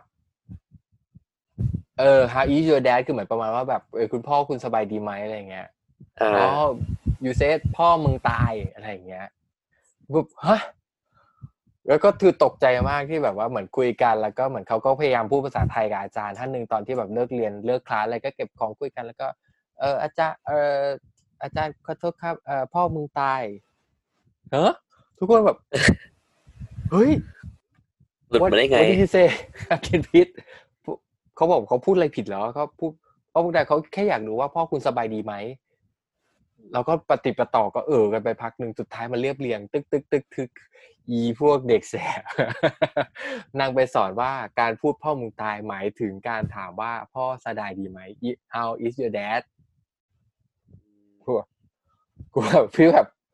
เฮ้ยทำไมสอนเขาแบบนี้วะอะไรอย่างเงี้ยแล้วคือสำหรับเราอ่ะณตอนโมเมนต์นั้นเด็กๆอ่ะมันขำมันก็ขำนะแต่คือทุกครั้งแต่สำหรับเราในฐานะเด็กเรียนภาษาเด็กห้องเรียนภาษาจะรู้สึกว่าแบบเฮ้ยมึงทำแบบนี้มันเกินไปมากเลยอ่ะแล้วคือคุณคิดว่ามันตลกกับการที่เขาไปถามคนเพื่อนไปถามอะไรอย่างเงี้ยโอเคมันก็ตลกกับเพื่อนกับคนในโรงเรียนเขาก็อาจจะเป็นตัวตลกซึ่งมันก็เป็นงานทำให้เขาถูกบูลลี่เหมือนกันถูกปะแต่เนี้ยคุณไม่คิดถึงแบบว่าถ้าเขาเอากลับไปเล่าที่ประเทศเขาหรือเขาเอากลับไปคุยกับบ้านโฮสต์แฟมิลี่เขาอ่ะมันจะรู้สึกยังไงโฮสต์แฟมิลี่จะมองโรงเรียนเรายังไงโฮสต์แฟมิลี่จะไปคุยกับสถาบัน AFS ไหมว่าแบบโรงเรียนเราทำให้ลูกโฮสต์เขาได้รับวัด culture แบบนี้มาอะไรเงี้ยก็เลยแบบโอ้โหวันนั้นคือรู้สึกเฟลมากว่าแบบอย่าไปถือสาพวกนี้นะพวกนี้มันเป็นแบบจิโกะอยู่นี่นะอะไรเงี้ยว่าคือเขาก็รู้สึกว่าเขาก็หัวร้อนแหละเขาบอกอ๋อมันก็คงเป็นแก๊กต่างชาติอะไรอย่างเงี้ยเขาเข้าใจมันก็อำกันอะไรอย่างเงี้ยแต่สำหรับเรามันว่ามันไม่โอเคไงคือเป็นคำอื่นก็ได้อ่ะเป็นคำอื่นที่เอาตลกให้อายก็ได้แต่คำว่าพ่อตายเนี่ยถ้าพูดผิดคนเนี่ยตายได้นะนี่ออกมาเข้าใจเราก็เลยรู้สึกว่าแบบเฮ้ยโมเมนต์เนี่ยมันคือมองคือนึกถึงอะขำก็ขำนะแต่บิลลี่แล้วรู้สึกไม่ดีก็รู้สึกไม่ดีจริงๆอันนี้มันมุมแบบคนไทยมาเยือนนะคนต่างชาติมาเยือนไทยอ่ะตาเราและไทยไปเยือนต่างชาติบ้างมีเรื่องอะไรมาเล่าไหมมีเรื่องแบบนี้ไหมดีกว่าคือผมรู้สึกว่าผมอยากที่จะพูดความอึดอัดตรงที่พี่พูดมาประเด็นนึงคือฝรั่งอะจะชอบมองคนเอเชียทั้งหมดว่ากินเนื้อหมาใช่ไหมไม่ผิดไม่ผิดการันตีจากเพื่อนเราหลายคือมันทำให้ผมคือแรกๆมันก็ไม่อะไรนะพี่เราก็รู้สึกว่าเขาคงแบบอำๆขำๆแล้วเราก็แก้ข่าวให้แต่พอนานๆไปเราก็รู้สึกว่าแบบว่ามันกลายเป็นว่าเขาเชื่ออย่างนี้จริงๆเหรอมันคงเป็นมันไม่ใช่สิ่งที่แบบเขาเอามาอัมนะแต่มันคือสิ่งที่เขาคิดว่ามันเป็นจริงๆเขาได้พูดขึ้นมาอะไรประมาณเนี้ยพี่คือไม่ใช่ว่าเขาอัมแล้วเขาเชื่อไปแล้วว่าเรากินจริงๆมีการขายหมาเขาเชื่อไปแล้วใช่ผมก็ไม่รู้จะทำยังไงให้มันแบบให้ภาพลักษณ์ของประเทศไทยมันดีขึ้นนะพี่แต่สิ่งหนึ่งที่เราทำได้ก็คือแค่บอกความจริงกับเขาว่าเราไม่ได้กินนะเราคุณไม่ต้องกลัวหมาคุณโดนจับนะบอกเขาไหมว่ากฎหมายบ้านเราเนี่ยแค่เตะก็โดนจับแล้วนะ อีกนิดนึงคือเทิร์นหมาขึ้นหิ้งแล้วอ่ะหมายบ้านเราอ่ะถ้าเขาประด่าว่าแบบประเทศไทยแบบกินหมาผมจะไม่ค่อยโอเคแต่ถ้าบอกว่าประเทศไทยส่งออกหมาอันเนี้ยโอเคเรื่องจริงยอกไม่แล้วอย่างนี้เรารู้สาเหตุว่าทำไมว่าเขาถึงคิดแบบนี้กันหรือมันเป็นเครื่องความเชื่อที่ฝังมานานแล้วไม่รู้ครับไม่รู้เลยอันนี้ไม่รู้จริงๆแล้วรู้สึกเหมือนกับว่าทุกคนจะได้แพทเทิร์นความรู้ตรงเนี้ยเหมือนกันด้วยมาแบบเดียวกันเลยผมก็ไม่รู้เหมือนกันว่าต้นตอมาจากไหนอันนี้ก็น่าสนใจเหมือนกันอีกอย่างนึงที่พี่คิดว่าน่าจะเป็นสิ่งที่น่าสนใจเหมือนกันว่าเป็นสิ่งที่เราได้เรียนรู้จากเพื่อนต่างชาติอะไรอย่างเงี้ยมาเหมือนกันแล้วเกี่ยวกับการเรียนวัฒนธรรมอะไรเงี้ยว่าอย่างยกตัวอย่างเพื่อนพี่ที่ภาษาเนี่ยที่มาจากอเมริกาคนเนี้ยเขาก็ยังบอกว่าคนไทยเนี่ยขี่ช้างไปเรียนอยู่ถูกต้องใช่เราก็เลยนั่งนึกว่าถนนกูมีแค่นี้ฉันจะเอาช้างมาเลี้ยงตรงไหนดี บ้านกูมีแค่นี้อะไรอย่างเงี้ยคือเขาก็ได้ถึงได้แบบว่าอ๋อกรุงเทพมหานครน่ะดอนแทบช้างนะอะไรอย่างเงี้ยคือแบบมีช้างแหละแต่อยู่แบบอยู่ในสวนสัตว์หรืออยู่ในสถานดูแลอะไรอย่างเงี้ยเขาบอกว่าเขามาไทยมันก็เปิดโลกหลายอย่างว่าโหไทยมันไปไกลกว่าที่คิดเยอะอะไรอย่างเงี้ยแล้วฝรั่งไม่ค่อยรู้จักคนไทยจะรู้จักคนไทยก็คือพัทยาอะไรอย่างเงี้ยโอเคเข้าใจนี่ก็เป็นสิ่งที่เป็นหรือว่าไปเรื่องต่อไปเลยคือหลังจากเราได้เหมือนได้คุยได้มันมีประสบการณ์แย่ๆที่เราเคยเห็นเพื่อนเราเจออะไรอย่างเงี้ยเหนือเจอเองอะไรอย่างเงี้ยทีนี้มันมีเรื่องอะไรบ้างเราเปลี่ยนมูดนะเรามีเรื่องอะไรบ้างที่เราได้เรียนรู้จากเพื่อนเราบ้างเอานี้เอาเหนือก่อนบ้างคือเรียนรู้เรื่องวัฒนธรรมหรือเรียนรู้แบบข้อคิดของชาวบราซิลของคนต่างชาติอะไรอย่างเงี้ยที่เราได้เรียนรู้แล้วกลับมาเฮ้ยมันเป็นแรงบันดาลใจที่ทำให้ชีวิตเราได้ move on ก้าวต่อไปหรือเอามาใช้ประโยชน์ในชีวิตประจำวันได้บ้างความคิดแบบคนบราซิลอ่ะพี่เฮ้ยผมจะบอกว่าทุกวันเนี้ยถ้าคนที่รู้จักผมจริงๆตั้งแต่ก่อนไปกับหลังไปอย่างเงี้ยกับตอนกลับมาตอนเนี้ยทุกคนจะพูดเป็นเสียงเดียวกันว่ามึงฆ่าเหนือคนที่แล้วอะออกไปแล้วมึงฆ่าเหนือคนที่แล้วอะออกไปเลยจากชีวิตมึงอะออกไปใช่จริงๆคือเมื่อก่อนผมเป็นคนที่แบบว่าคำพูดคำจาคือไม่ใช่อย่างนี้เลยเนี้ยใช่ทุกอย่างจะเนียบพี่ทุกอย่างจะไม่ใช่แบบนี้ครับอันนี้คือเราพูดกันคือผมถ้าพี่คือพี่ต้าจะรู้ว่าผมเป็นคนที่ตลกแล้วก็แบบพยายามที่จะเอนเตอร์เทนคนขนาดไหนก่อนไปเว้ยพี่ผมจะไม่ใช่คนอย่างนี้นะจริงหรอผมจะเป็นคนที่พี่เข้าใจคำว่าผมน่าจะนิยามตัวเองว่าเป็นเด็กเนิร์ดได้อ่ะหรอเหนือเนี่ยเนิร์ดแบบพี่หรอเห็นไหมครับท่านผู้ฟังพี่ต้ายังตกใจเลยหนูวะไม่มีถ้าเกิดว่าคือเชื่อว่าเทปเนี้ยตอนถ้าออนแอร์ไปแล้วลงพอดแคสต์เนี่ยพับบิชไปแล้วเนี่ยเชื่อว่าจะมีน้องๆหลายคนที่เคยไปเข้าค่ายร่วมกันแล้วรู้จักทั้งเหนือทั้งใต้เนี่ยทุกคนน่าจะทำเสียงเหมือนต้าว่าแบบจริงเหรอวะเหรอมึงเหรอพี่เหนือมึงเรียบร้อยเหรออะไรประมาณนี้มองมาจากดาวอังคารดูเลยยังรู้เลยว่าไม่ใช่จริงเหรออาจจะเราไม่อาจจะเป็นสิ่งเกิดขึ้นต่อคือเรียบร้อยมากคือเรียบร้อยขนาดที่ว่าผมไม่พูดคำหยาบเลยไม่มีแต่ถามว่าที่พูดคำหยาบทุกวันเนี้ยถามว่ามันใช้ในการด่าไหมผมไม่ได้ใช้ในการด่านะผมจะใช้ในการเอนเตอร์เทนคนคือเมื่อก่อนคำหยาบไม่มีพี่แล้วก็อบายมุขไม่แตะแล้วไม่สูงสิงด้วยคือทุกอย่างโฟกัสออนการเรียนกูต้องเป็นที่หนึ่งในเรื่องของการเรียนของห้องกูต้องได้ที่หนึ่งของห้องกูต้องได้ทุนกูต้องไปถึงเนี้ยเพื่อนมาถึงชวนผมไปสอบพี่แต่ว่าเหนือมึงไม่สอบจริงจังอ่ะไม่เป็นไรแต่มึงส่งโพยมาให้กูเนี่ยเพื่อนมาถึงพูดคำนี้มาได้อ๋อฉันเข้าใจจุดประสงค์เพื่อนแกที่ชวนแกไปแล้วใช่คือผมเป็นมันสมองของห้องไปตอนนั้นน่ะเป็นคนที่แบบว่า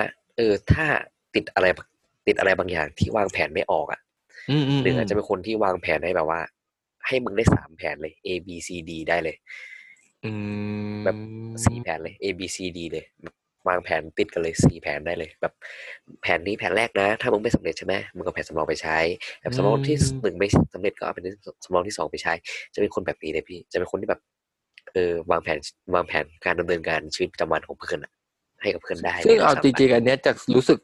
อันนี้ความคิดเห็นส่วนตัวนะก็คิดว่าเหนื่อยเป็นอย่างนั้นอยู่แต่เพียงแต่ว่านึกถึงแบบเหนื่อยที่แบบครับเรียบไม่ออกได้ครับเดี๋ยวผมไปเรียนก่อนนะครับวันนี้ผมมีว่างครับอะไรอย่างเงี้ยเหนื่อยร่างพระนึกไม่ออกเลยตอนนี้เห็นเหนื่อยร่างมาแล้วอะไรคือจุดไหนเหรอหรือประสบการณ์อันไหนเหรอที่ทำให้เหนื่อยได้เรียนรู้แล้วเปลี่ยนจากร่างพระเป็นร่างนี้เราไม่เรียกร่างมารแล้วกันเพราะมันไม่ใช่ว่าแย่นะแต่หมายถึงว่าเปลี่ยนจากร่างเนิร์ดกลายเป็นร่างเนี้ยร่างแห่งความจริง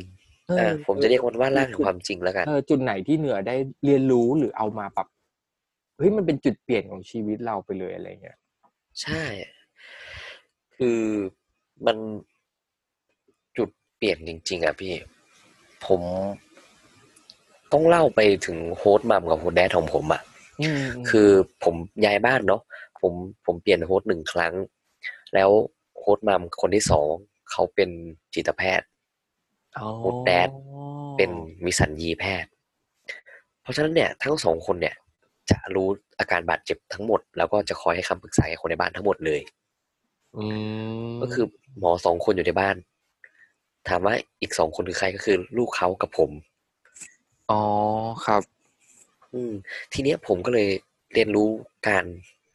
พูดลักษณะการพูดว่าทำไมมัมถึงพูดอย่างนี้วะคือผมเป็นคนแบบขี้สงสัยอยู่แล้วใช่ไหมผมก็จะแบบถามว่าผมจะตั้งคำถามกับตัวเองว่าทำไม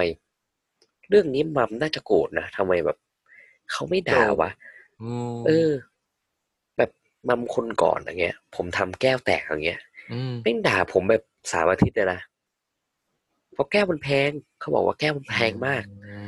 คือแก้วประมาณ$500ของไทยอ่ะแก้วเดียวอ่ะแก้วน้ำธรรมดาพี่$500ไทย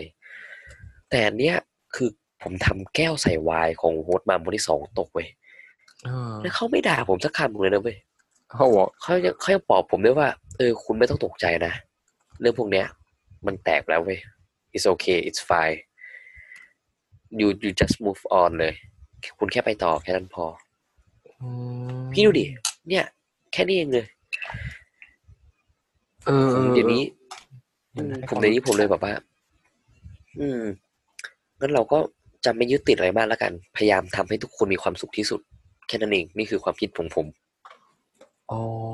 อซึ่งมันจริงเนาะในกระเปรียบเทียบกับโพสต์มัมคนแรกที่เนี่ยเราให้ฟังเหมือนแบบคือมันแตกแล้วอะแล้วก็มันกลายเป็นอารมณ์โกรธที่มันแบบมาคูมันก็ทำให้คนที่อยู่ในบ้านก็มาคูตามไปได้ในอีกขณะคนนึงแบบอ้าวแตกแล้วฉันก็เสียใจแล้วแต่ก็ช่างมันเถอะมันแตกแล้วยังไงก็ต่อไม่ได้อยู่ดีเพราะนั้นช่างมันทำให้มันมูฟออนไปมันเป็นหลักจิตวิทยาจริงๆเนาะที่เขาแบบทำให้คนอื่นแบบไม่ต้องมาแบบ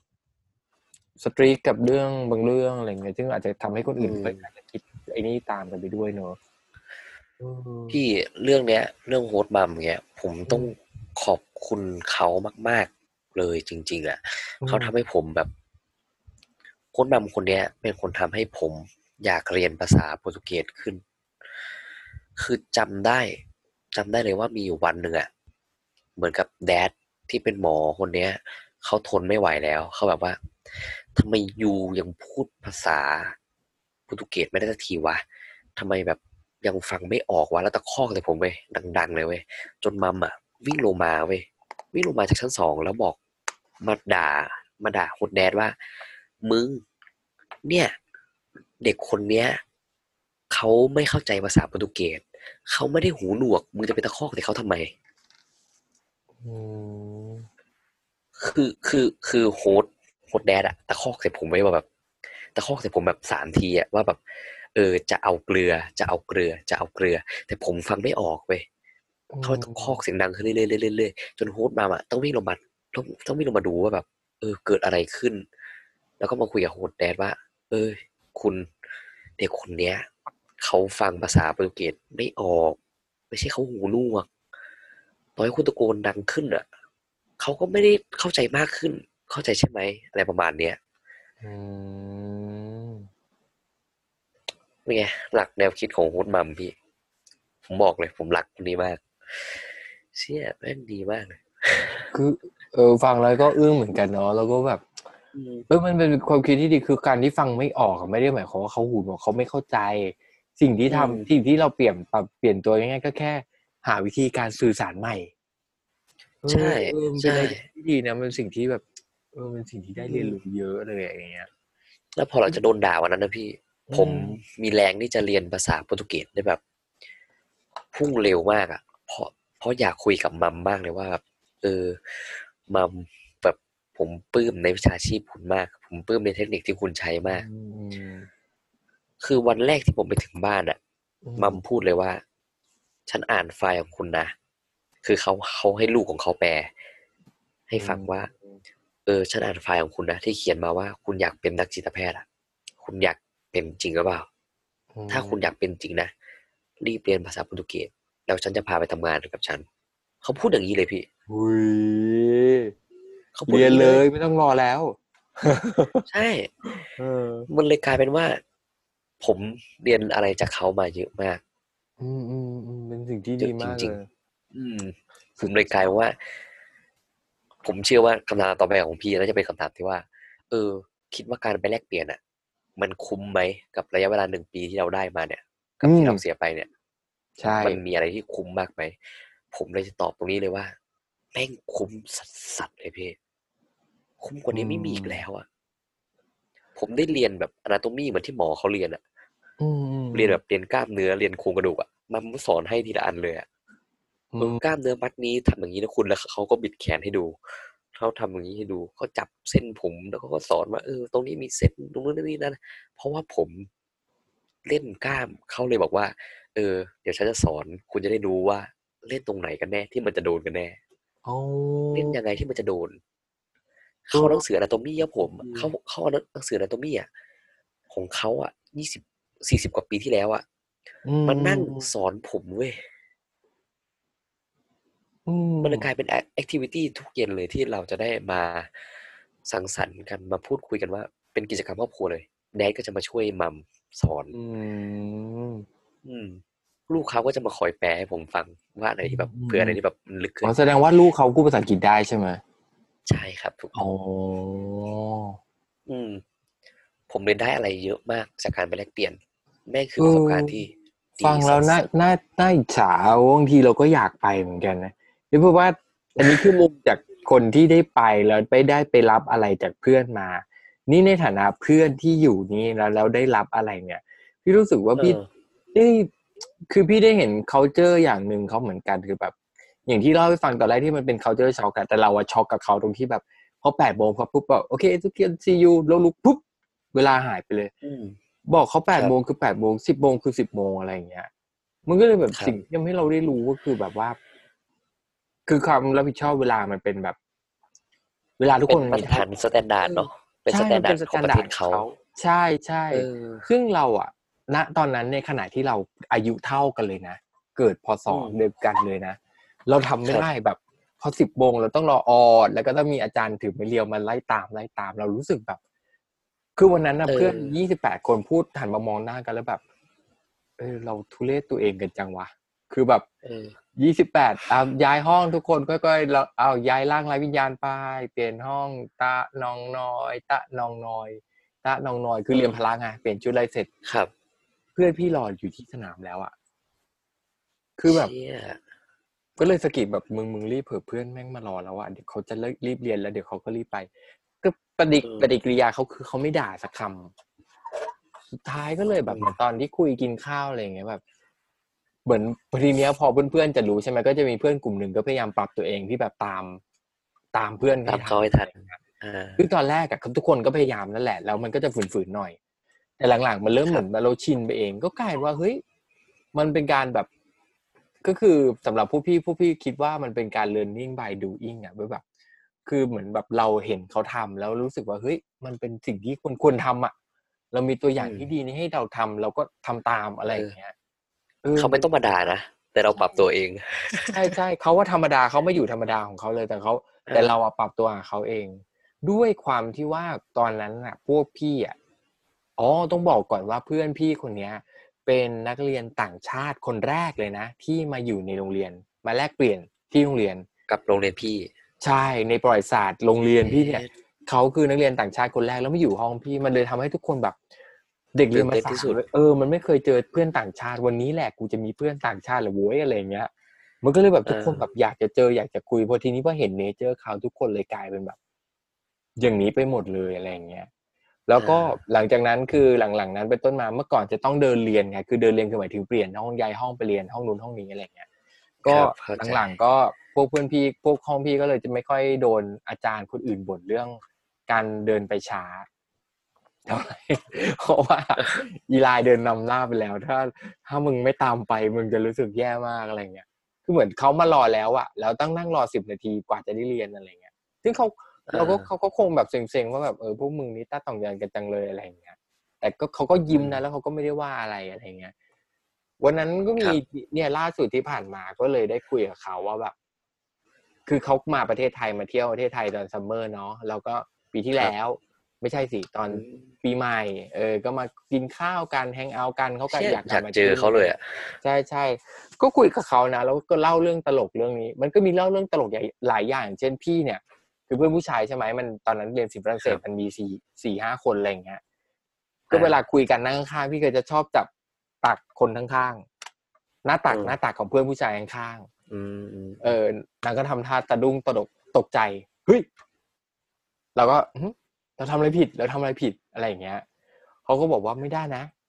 อย่างเงี้ย body language อ่ะการที่เอามือจับหน้าตักของอีกคนนึงน่ะคุณต้องเป็นคนระดับเป็นคนรักอ่ะเป็นเลิฟเวอร์หรือเป็นครอบครัวสนิทสนมกันระดับหนึ่ง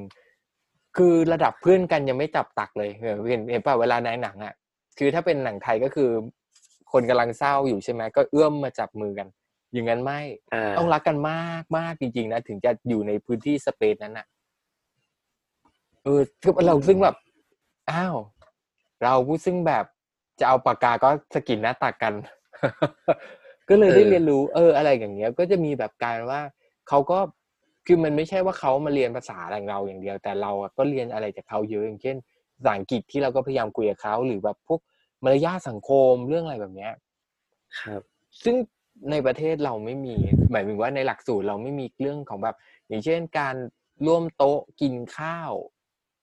ช้อนซ่อมแบบฟูคอร์สอย่างเงี้ยเราไม่รู้เรื่องเลยนะในขณะที่แบบอันนี้ช้อนซุปอันนี้ช้อนชามอะไรอย่างเงี้ยหลักการง่ายข้าวสารพี่ก็เลยกลายเป็นว่าทุกคนกินข้าวแบบฟูลคอร์สได้เป็นเพราะเขาเนี่ยบอกว่าหลักการง่ายๆทุกคนจำเลยอาหารจานไหนมา2คันนอกสุดหยิบมากินจานนั้นหยิบไล่มาเรื่อยๆไล่มาเรื่อยๆไล่มาเรื่อยๆไล่มาเรื่อยๆจำไว้ว่าของหวานเดี๋ยวเขามีช้อนใหม่มาให้หลักการมีแค่นี้ก็บอกหลักการมีแค่นี้เหรอวะอะไรกันซึ่งเลยกลายเป็นว่าทีเนี้ยมันตั้งคำถามว่าแบบโหเด็กอายุเท่ากันฝั่งนู้นน่ะแต่กลับมีวุฒิภาวะที่แบบดูแลตัวเองมาอยู่ต่างประเทศเป็นผู้ใหญ่เนาะดูเป็นผู้ใหญ่กว่าเราแบบหลายขุมมากเลยอะไรอย่างเงี้ย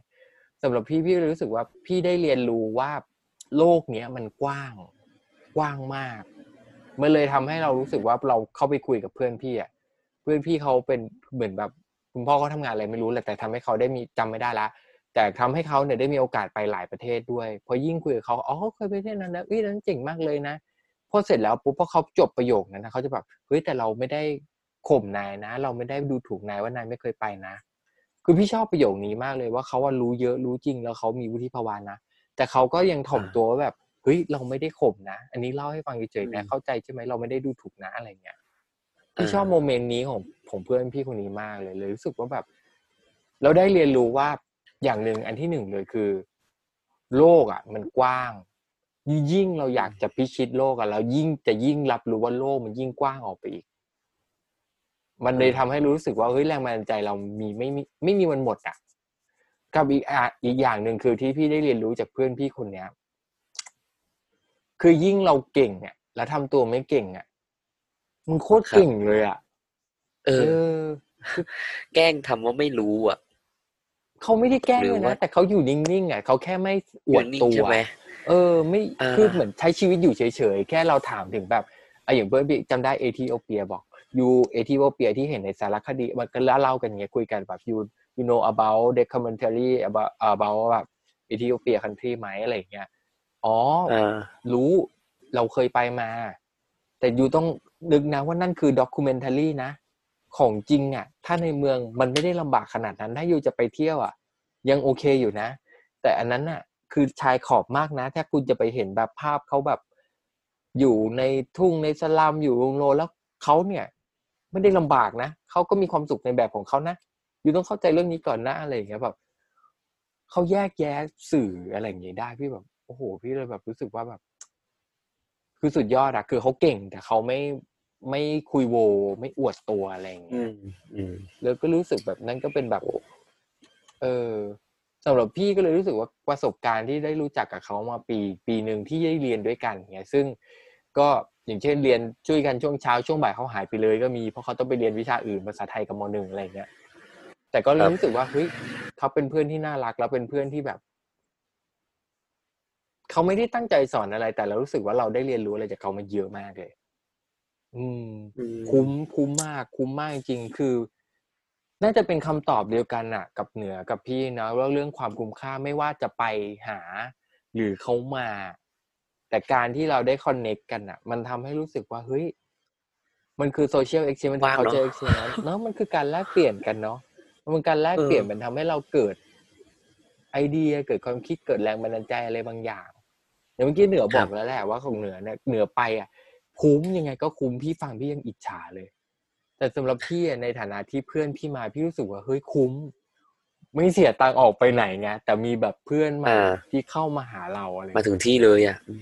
แล้วเรานำพาแรงบันดาลใจอะไรดีๆเราไปเยอะมากเลยซึ่งครับถ้าเอางี้เราฝากกันหน่อยดีกว่าทิ้งท้ายกันนิดนึงเหนือฝากนี่จะปิดแล้วพี่หรือมีเรื่องอะไรอยากคุยอีกนี่ถามกันกลางรายการเลยเนาะ เหมือนไม่มีนี่ถามแบบเหมือนแบบไม่มีสคริปต์เลยแบบไปไหนดีนี่ก็ได้แต่ว่าเลยวันนี้ที่เราคุยกันเนี่ยพี่ว่ามันเยอะมากนะว่าแบบนี่ก็ถือว่านั่งเมาเพื่อนกันเยอะมากนะเมาอีกได้ไหมได้มีเรื่องอะไรเมามาอีกเฮ้ยแต่แล้วพูดถึงเมาเอาเรื่องตลกหน่อยดีกว่าเมื่อกี้มันแบบสาระฟิลกูดไปแล้วนี่เรื่องตลกดูสาระเกินไปว่าเรื่องอยากเมาเพื่อนพี่คนนี้คือจริงๆตอนจำได้เลยอันนี้เรื่องตลกมากเพราะว่าตอนที่เข้ามาวันแรกคือตอนนั้นพี่เป็นทำกิจกรรมในโรงเรียนใช่ไหมก็เลยไม่ได้เข้าวันแรกที่เขามาไม่ได้เข้าเรียนคลาสแรกที่เขามาทุกคนก็จะกลับมาแล้วก็เหมือนแบบกำลังเปลี่ยนข้าวแล้วก็เจอหน้าพี่อยู่ที่โต๊ะลงทะเบียนอะไรอย่างเงี้ยพอดีบอกเฮ้ยเห็นเพื่อนต่างชาติมาดิป่ะหล่อมากมึงเหมือนเจ้าชายเลยเหมือนเจ้าชายท่าทางคุณหนูผู้ดีมากเลยอย่างงู้น1 2 3 4ว่ะไหนว่าอยากจะเห็นอะไรเงี้ยอันนั้นคือภาพลักษณ์แรกปรากฏว่าคือทุกคนคือเขาเพื่อนผู้ชายเขาดูเนียบจริงๆดูเป็นผู้ดีลูกคุณหนูเป็นแบบคุณชายอเมริกันในแบบไฮสคูลอะไรอย่างเงี้ยมันเหมือนหลุดมาจากซีรีส์เลยจริงๆอ่ะแต่ทีนี้ปรากฏว่าผ่านไป 3-4 เดือนเพื่อนพี่ทุกคนเรียกเขาว่าลุงหมดเลยลุงอีไลลุงอีไลคือด้วยความที่เขาอ่ะวุฒิภาวะเขาอ่ะหรืออย่างการวางตัวเขาอ่ะเขาดูเป็นผู้ใหญ่มากกว่าพวกพี่ที่แบบเอาพูดตรงๆคือเด็กกระโปรงกับโปโลเลยอ่ะเด็กกับโปโลเลยอ่ะคือแบบยังนั่งทอยยังนั่งแบบทอยลูกเต๋าเปิดการยุกิกันอยู่เลยเด็กผู้ชายอ่ะเพื่อนพี่อ่ะในขณะที่เขาแบบนั่งเอาแบบแฮร์รี่พอตเตอร์มานั่งอ่านอะไรอย่างเงี้ยเราแบบซึ่งเราก็อ่านนะแต่ว่าเวลานึงเราก็โซเชียลคอนเนคเราก็อยากเล่นยูกิกับเพื่อนไงอะไรอย่างเงี้ยซึ่งแบบวุฒิภาวะเขามีมากกว่าเยอะแล้วก็แต่ว่ามันก็เลยทำให้เขาดูแก่ดูแบบแก่ๆอันนี้ชอบคุยกับผู้ใหญ่คาแรคเตอร์เดินช้าๆแบบคำอะไรอย่างเงี้ยเหมือนผู้ใหญ่อะไรเงี้ยก็เลยแบบเรียกกันลุงแล้วก็จะพูดช้าๆแล้วก็ที่ความที่เขาฟังไทยแบบพูดเร็วๆถ้าเกิดใครพูดเร็วๆไทยไม่ชัดเขาก็จะพูดฮะอะไรนะยูอเกนพีซอะไรเงี้ยก็เหมือนแบบก็เหมือนเฮ้ยก็เหมือนคุยคนแก่เหมือนคนแก่หูตึงไงทุกคนก็เลยกลายเป็นว่าเป็นแบบเรียกเป็นลุงไปอะไรอย่างเงี้ยก็ก็ตลกดีว่าแบบแหมตอนแรกก็เจ้าชายหลังๆเรียกเขาลุงจะนะอะไรอย่างเงี้ย ก็ตลกดีของเราอ่ะมีมั้ยแบบนี้แบบมีเพื่อนๆแบบอำๆอย่างนี้แล้วบ้างมั้ยคือผมจะเป็นเหมือนกับการแก้ต่างในประเทศไทยไปในตัวพี่ยังไงคือเป็นเหมือนกับว่าเพื่อนเขาจะคิดเหมือนกันว่าเฮ้ยประเทศไทยอ่ะอยากใช้ช้างในการไปเรียนอยู่หรอยังใช้ช้างในการโดยสารอยู่หรอแต่วันนี้ภาพไหนมันออกไปว่ามานะมันมีปิติชูใจมันขี่ช้างไปเรียนตอนไหนพี่ไม่เข้าใจ ผมไม่หันกลับไปแล้วถามว่าอ้าวเนี่ยโรงเรียนประเทศไทยเนี่ยก็ใหญ่พอๆกับโรงเรียนเธอแล้วโรงเรียนเธอมีที่ให้จอดช้างมั้ยล่ะไม่มีใช่ไหมนั่นแหละประเทศไทยก็ไม่มีนั่นประเทศไทยไม่ได้ใช้ช้างจบนะแต่ประมาณนี้คือที่เขาถามเนี่ยเขากวนตีหรือว่าเขาอยากรู้จริงๆอันนี้อยากรู้เขาดูกวนตีนด้วยผมเลยกวนตีนแล้วกลับไม่ใช่อะไรแต่เพื่อนพี่นะเขาอยากรู้จริงๆแต่มันก็มีของผมก็มีเหมือนกันว่าคนที่แบบอยากรู้จริงๆว่าสรุปอะประเทศไทยใช้ช้างจริงหรออะไรประมาณนี้ไม่ได้เลี้ยงช้างเอาช้างมากินหมาจริงเหรอบอกเขาด้วยกินหมาจริงเหรอใช้ช้างจริงเหรอเธอไม่สงสารว่ามันเหรออะไรประมาณนี้กินหมาจะกินกูเนี่ยทุกวันนี้กูจะต้องเทบนหัวแล้วเตะยังไม่ได้เลยหมาล่าเซเว่นต้องไหว้โทษครับคือหลบหน่อยจะเข้าเซเว่นไหว้แล้วนะนี่แล้วก็อันนี้เมาในหนึ่งเนื่องจากว่าต้ารู้จักเหนือส่วนตัวอยู่แล้วใช่ไหมเคยเห็นในเหนือเล่นกีฬา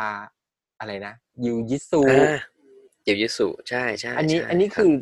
ฝึกเล่นก่อนหรือไปเรียนที่นู่นเรียนที่นู่นเลยพี่อ๋อก็คือไปเริ่มต้นสอนกับเขาที่นู่นไปเรียนกับเขาที่นู่นเลยเรียนกับเขาที่นู่นเลยครับถูกต้องฮะคือพี่เชื่อไหมว่าพี่ลองจินตนาการภาพตามนะครับผู้ชมผู้ฟังทุกท่านลองจินตนาการภาพตามนะครับว่าบราซิลเนี่ยเป็นประเทศที่เกิดขึ้นจากการที่ประเทศแพ้สงครามโลกครั้งที่2อพยพมาคือจะมีประเทศอะไรบ้าง1คือเยอรมัน2คืออิตาลี3คือญี่ปุ่นที่หนีเข้ามาในประเทศนี้แล้วหนีเข้ามาอยู่ทางโซนใต้เพราะว่าทางโซนใต้เนี่ยอากาศมันหนาวมันใกล้เคียงกับประเทศที่เขาเพิ่งจากมามันทำให้ประเทศเหล่านี้รับวัฒนธรรมการกินมาจากอิตาลีได้อย่างอิตาลีเยอรมันอะไรพวกเนี้ยมาได้อย่างสมบูรณ์แบบเลยจริงๆทีเนี้ยเขาก็จะกินประมาณแบบว่าพิซซ่าพี่อะไรประมาณเนี้ยแต่สิ่งหนึ่งที่ผมตะขิดตะขวงใจมากที่สุดคือเชี่ยที่บราซิลทำไมแม่งมีร้านมวยไทยอ่ะร้านโรงเรียนสอนมวยไทยอ่ะแม่งเยอะกว่าพิซซ่าอีกอ่ะร้านพิซซ่าอีกอ่ะพี่ร้านสอนต่อยมวยคือหมายถึงยิมสอนมวยไทยเนี่ยเหรอใช่จริงป่ะแล้วสอนด้วยคนบราซิลถูกต้องแล้วผมเข้าไปทุกที่นะแล้วคือเข้าไปคุยกับเจ้าของร้านเกือบทุกที่อ่ะผมพูดได้เลยว่าเข้าไปเกือบทุกร้านเลยเข้าไปถามว่าแล้วอยู่ไปเรียนมวยไทยมาจากไหนอ่ะเขาเลยจะพูดว่าเนี่ยฉันอ่ะรู้จักมวยไทยจากรายการแข่งขัน MMA ที่แบบว่าจะใช้อะไรก็ได้ใช่ไหมแล้วมันมีมวยไทยให้ใช้ด้วยแบบใช้มวยไทยก็ได้อะไรประมาณนี้เขาเลยคือเจ้าของร้านส่วนใหญ่หรือว่าคนที่เป็นโค้ชเนี่ยจะมาเรียนมวยไทยที่ประเทศไทยพี่แล้วค่อยกลับไปสอนเว้ยใช่เชี่ยคือสมมุตินะถ้าในเมืองของผมเนี่ยมีร้านพิซซ่าอยู่20ร้านร้านมวยไทยแม่งจะมีทั้งหมด40ร้านอ่ะฮะเยอะกว่าเท่าตัวไอ้เชี่ยทุกใช่เลยไม่หากินอะไรกันเลยคือวันๆจะต่อยมวยกันอย่างเดียวพี่ช่วงบ่ายมันว่างไงจริงช่วงบ่ายมันว่างแล้วเขาว่างกันทั้งประเทศเลยไงใช่จริงๆเป็นอย่างนี้เลยเอ้าเหรอนี่เพิ่งรู้คือเหมือนกับว่าคนที่ทำงานอ่ะเหมือนเขาจะเลือกทำมั้งไม่เช้าก็บ่ายอะไรประมาณเนี้ยพี่ทำทั้งวันนี่คือจะหาเจอได้ยากมากอะไรประมาณนี้ครับยกเว้นจะเป็นพวกอาชีพหมอเนาะครับประมาณนี้ต้องอยู่ทั้งวันอะไรอย่างเงี้ยเชี่ยร้านมวยไทยแม่งเยอะกว่าร้านพิซซ่าผมเลยคิดขึ้นมาว่าเฮียขนาดกูเป็นคนไทยกูยังไม่เรียนมวยไทยเลยเฮียแล้วกูมาถึงประเทศเนี้ยมันควรที่จะต้องมีอะไรที่กลับไปบ้างเลยไปศึกษาดูว่าประเทศของเขาเนี่ยแม่งมีศิลปะป้องกันตัวอยู่2รูปแบบ1คือจะมีจิวจิสุที่เป็นแบบตัวเมน กับอีกหนึ่งเลยที่เป็นชนพื้นเมืองจริงๆเลยเนี่ยคือเขาเรียกว่าคาปูเอร่าอ๋อแต่อีตัวคาปูเอร่ามันจะเหมือนเป็นการเต้นๆนิดนึงที่มันจะต้องเป็นจังหวะกลองด้วยใช่ไหมใช่ครับถูกต้องครับคือมันจะเหมือนกับว่าเป็นเหมือนกับถ้าให้เปรียบเทียบแล้วใกล้เคียงมากที่สุดคือจะเป็นเหมือนกับโขนพี่อ๋อเหรอพี่นึกสภาพโขนนะ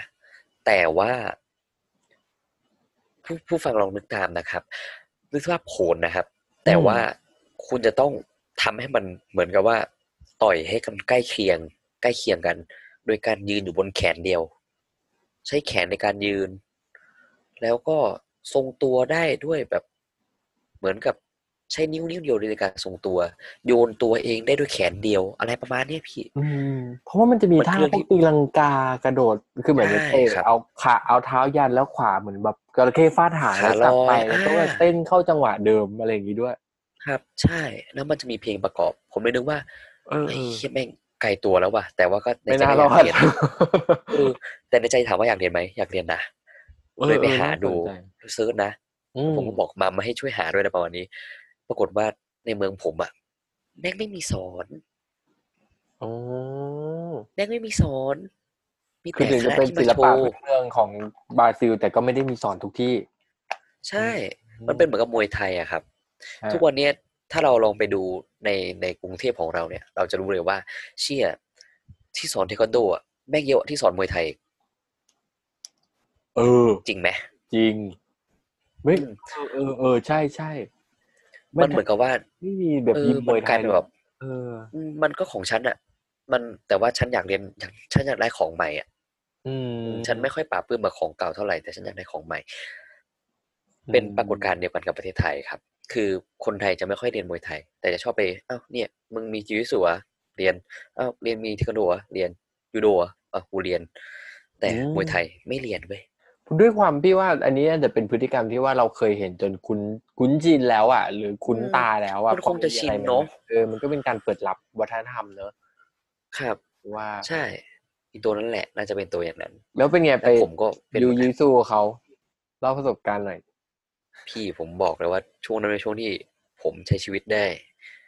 โลดแล่นแล้วก็น่าจะเขาเรียกว่าอะไรอ่ะ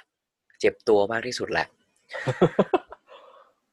ผมสารภาพบาปอีกเรื่องหนึ่งคือสารภาพไปแล้วโรงเรียนผมแม่งไม่มีเช็คชื่อแล้วโรงเรียนผมอ่ะจะเป็นเหมือนกับที่พี่พูดคือผมอ่ะจะต้องไปเดินเรียนเว้ยคือหมายความว่าคุณจะไม่ได้อยู่ติดมอเว้ยคือแบบคุณจะเดินไปมออื่นก็ได้แล้วแบบไปเรียนแล้วผมไปทำสัญญากับเขาเรียกว่าอะไรผู้บริหารไว้ว่าเดี๋ยวผมอ่ะจะเหมือนกับว่าเดี๋ยวจะมาช่วยแปลเอกสารให้คุณอะไรประมาณนี้แต่ว่าผมขอเป็นแบบว่าเรียนยังไงก็ได้ตามสไตล์ของผมอ่ะผมจะเข้าเรียนเมื่อไหร่ก็ได้อะไรประมาณเนี้ยตอนนี้ไปเล่าให้โค้ชฟังโค้ชไม่เชื่อเว้ยว่าแบบว่าแล้วกูอยู่ไปทำข้อตกลงอะไรวะอะไรอ่ะคุณจะเรียนก็ได้ไม่เรียนก็ได้ไอ้ที่นี่มันข้อนักเรียนอะไรวะเนี่ยอะไรประมาณนี้ผมก็ตกใจ แต่ผมอ่ะผมถามว่าผมมาแลกเปลี่ยนอ่ะผมจ่ายตังค์มาเกือบล้านอ่ะผมอยากจะเข้าไปนั่งในห้องเรียนปะไม่เว้ยที่ผมอยากไปเรียนคืออะไรทำให้ผมตอนเช้าทุกเช้านะตอนเช้าวันเว้นวันพอชุดแม่งเหม็นวันเว้นวันนะผมไปเรียนจิวจิสุตารางผมยังอยู่เลยจันทร์พุธศุกร์ไปเรียนจันทร์จิวจิสุ8โมงเช้าจนถึงเที่ยง4ชั่วโมงอันนี้ต้องบอกก่อนกับคุณผู้ฟังว่าอาจจะเป็นตัวอย่างที่ไม่ดีนะอาจจะเป็นตัวอย่างที่ไม่ดีครับอาจจะเป็นตัวอย่างที่ไม่ดีนะแต่ว่าไม่ได้บอกว่าให้ทำมันเป็นตัวอย่างที่ไม่ดีไม่ได้บอกให้ทำนะแต่ว่ามันก็เป็นตัวอย่างอีกตัวอย่างนึงในการที่หาทางเปิดโลกเนาะเปิดโลกเราเปิดโลกให้ตัวเองอันนี้พูดตามตรงก็คือเหนือสนใจยิ่งเยอะสุดแล้วก็เลยหาวิธีการในการที่จะลงเรียนมันเพิ่มเติมอะไรอย่างนี้เนาะใช่ไหมใช่ครับจันทร์พุธศุกร์ผมเลยเรียนจิวจิสุแล้วช่วงบ่ายผมจะไปนั่งอ่านหนังสืออยู่ในห้างทำให้ผมอ่ะจะมีเพื่อนอยู่3กลุ่มและ1คือที่โรงเรียน2คือที่โรงเรียนจิวจิสุ3คือที่ห้างที่ร้านหนังสือที่ผมจะเข้าไปนั่งอ่านแล้วพอตอนบ่ายสองไว้พี่มันจะเป็นกิจวัตรประจำวันตอนบ่ายสองผมจะไปเข้ายิมถึง6 โมงเย็นบ่ายสองถึง6 โมงเย็นผมจะเข้ายิม ผมก็จะมีเพื่อนที่ยิมอีกนี่คือ4กลุ่มแหละกลุ่มที่5คือต้องเล่าก่อนว่าโค้ชมัมกับโค้ชแดนเนี่ยเขาเป็นนักวิ่งมาราธอนด้วยผมก็เลยไปวิ่งกับเขาเนี่ยผมก็เลยแบบว่าพอหลังจาก6โมงเย็นปุ๊บเนี่ยผมก็จะวิ่งวันละ10 กิโลทุกวันเลย10กิโลกับโค้ชมัมกับโค้ชแดนใช่ทุกวันแล้วพอกลับมาถึงบ้านตอน 20:00 นมัมจะให้ผมว่ายน้ำในบ้านมีสระว่ายน้ำในบ้านด้วยใช่ผมมีสระว่ายน้ำในบ้านคุณพระช่วยผมจะยืดเส้นด้วยการว่ายน้ำอันนี้คือจันทร์พุธศุกร์นะพี่แล้วมาดูวันอังคารกับพฤหัสแล้วก็เสาร์อาทิตย์กันไอ้วันอังคารกับพฤหัสอ่ะผมจะเลือกเอาไม่ว่าวันใดวันหนึ่งอ่ะผมจะมานั่งคุยกับคนขับรถเมล์คุยกับคนที่บราซิลใช่ครับที่บราซิลเนี่ยมันจะมีเขาเรียกว่าเทอร์มินอลเนาะคือเป็นสถานีแบบปลายทางแล้วที่บราซิลมันจะดีอย่างหนึ่งครับคือที่บราซิลเนี่ยค่ารถเมล์มันอะคือประมาณ40 บาทประมาณ40 บาทนะแต่ว่าคุณจะนั่งอยู่นะ40 บาทแพงนะแพงแต่ว่าเหมือนกับว่าคุณจะนั่งสายนี้แล้วไปต่อสายนี้ก็ได้โดยการต่อในเทอร์มินอลครับคือคุณไปลงที่เทอร์มินอลแล้วคุณจะไปต่อสายอื่นหรือคุณจะนั่งสายเดิมกลับหรือคุณจะนั่งไปไหนก็ได้ทั้งวันนั่งทั้งวันยังได้เลยอ๋อคือจ่ายทีเดียว40 บาทเหมือนเป็นเดย์วันเดย์ทิปวันเดย์ทิเก็ตวันเดย์เลยใช่ไหมถูกต้องครับอ๋อมันก็อาจจะถูกกว่าก็ถ้าวันอังคารทำให้วันอังคารหรือวันพฤหัสเนี่ยผมจะไปนั่งคุยกับคนขับรถเมล์แล้วผมจะไปนั่งตามสายต่างๆว่ารถเมล์สายเนี่ยมันไปถึงไหนวะเหมือนนั่งชมวิวเลยไซซียิ่งไปใช่ผมก็จะมานั่งทำแผนที่ในหัวว่า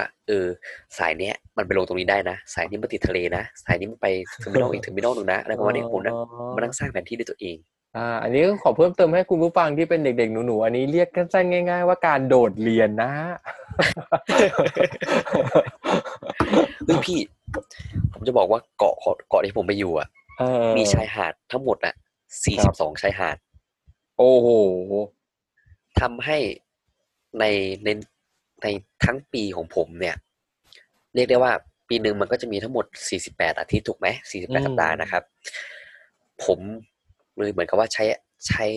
สัปดาห์1สัปดาห์เนี่ยไปกับ1ชายหาดโอ้โหเรียกอาทิตย์ละชายหาดเลยใช่ถูกต้องครับผมจะมีกางเกงว่ายน้ำ1ตัวแล้วก็จะไปชายหาดวันอังคารทุกวันอังคารจะไป1ชายหาดใหม่ๆตลอดเวลามีแพลนเรื่องกันโอ้โหชีวิตดีมากคือจริงๆอ่ะพอมานั่งนึกถึงเพื่อนพี่อ่ะตอนอย่างเหนือจะวางแผนเป็นกิจกรรมเป็นแอคทิวิตี้ที่อะไรที่อยากทำใช่ไหมเพื่อนพี่ก็คล้ายกันนะตอนที่คุยกันอย่างเงี้ยเขาก็จะพี่ทำอะไรผมอยากรู้ไม่จะคล้ายๆกันแต่ว่าเพียงแต่ว่าเขาจะไม่โดดเรียนตรงเรียนเขาจะตั้งใจเรียนเพราะว่าเหมือนวิชาที่เขาจะได้เรียนเนี่ย1คือมันคือวิชาเดียวกับที่เขาต้องเอาไปยื่นเกรดเพื่อแบบตอนที่ทรานสเฟอร์กลับไปอะไรอย่างงี้ใช่มั้ยอันที่1อันที่2ที่เราจัดให้ที่เราก็คือหมายถึงโรงเรียนเนี่ยจัดให้มันเป็นวิชาที่เป็นวิชาประสบการณ์ที่ไปเรียนเช่นฟันดาบแต่ไปเรียนฟันดาบกับเด็กม.3 แล้วแบบมันก็ตั้งใจเรียนกันทุกคนเลยอะไรประมาณเนี้ยหรือเรียนแบบการงานอาชีพที่แบบทำเกี่ยวกับแกะสลักไทยอะไรเงี้ยคือเขาจะได้เรียนเชิงculture ไปเลยอะไรเงี้ยเขาก็เป็นซึ่งเป็นสิ่งที่เขาสนใจเขาก็เลยยังอยู่เขาสนใจอยู่แล้วเนาะใช่ใช่แต่ว่าสิ่งที่ตัวเขาแต่ว่าเวลาว่างอ่ะพอฟังแล้วก็คือคล้ายๆเหนือเหมือนกันเขาจะถ้าจะชอบไปขลุกอยู่ที่ห้องสมุดเพราะนั้นเขาก็จะเจอถ้าเกิดว่าเวลาว่างเขาก็จะไปขลุกอยู่ห้องสมุดไม่ก็เป็น English Club ก็คือที่โรงเรียนพี่ตรงสายหาคนคุยก็จะไปอยู่ English Club เพราะว่าก็จะเป็นแบบก็คือจริงๆก็คือห้องพักครูแหละแต่ว่าอาจจะเป็นเด็กๆละบางคนที่เขาก็สนใจเขาก็จะมาหาหนังสือภาษาอังกฤษหาดิกหาอะไรไปใช้สอบอะไรกันเงี้ยอีลาก็จะไปนั่งตรงนั้นเพื่อแบบนั่งอ่านหนังสือจะเป็นหนังสือภาษาไทยอะไรอย่างเงี้ยโอเคอ่าวไทยแบงคอกโพสต์เมื่อก่อนมี Student Weekly อะไรอย่างงี้ใช่มั้ยอ๋อแล้วก็จริงๆแล้วนะคือเหมือนเหนือเนี่ยทุกวันอังคารเหนือจะไปทะเลใช่มั้ยใช่ครับก็ไปเหมือนกันแต่ไม่ได้ไปทะเลนะไปมันทุกอย่างเลยไปทุกอย่างเลยเหรอไปโคราชเขาพี่มายเขาใหญ่ไปอยุธยาไปก็คือแบบแลนด์มาร์คเนาะ ไปแลนด์มาร์คไปทริปแบบทริปวัฒนธรรมอะไรอย่างเงี้ยที่เซอร์ไพรส์อย่างหนึ่งคือณตอนนั้นคือพี่ก็เคยทำงานด้านมิวเซียมนะแต่ก็ตอนนั้นยังไม่อินกับมิวเซียมแต่เพื่อนพี่อีไลน์เนี่ยคือพอเกือบผ่านแล้วก็ผ่านว่าตรงนี้เป็นมิวเซียมนะเขาจอดแวะดูเลยนะเราเลยทำให้แบบพอวันนี้มานั่งคุยกันตอนที่กลับมาเหมือนรียูเนียนกันเนี่ย10กว่าปีผ่านมาแล้วมีการบอกว่าเขาบอกเขาเราอ่ะก็คือพี่จะบอกว่าอยู่รู้ไหมว่าอยู่เนี่ยเป็นแรงบันดาลใจให้เราอยากเข้ามาทำงานมิวเซียมเพราะเราอยากรู้ว่ามันมิวเซียมมันมีอะไรเลยอยู่ถึงที่อยากเข้ามาดูอะไรอย่างเงี้ยเขาก็บอกเขาก็ดีใจเดี๋ยวขอเข้าโฆษณาแป๊บนึง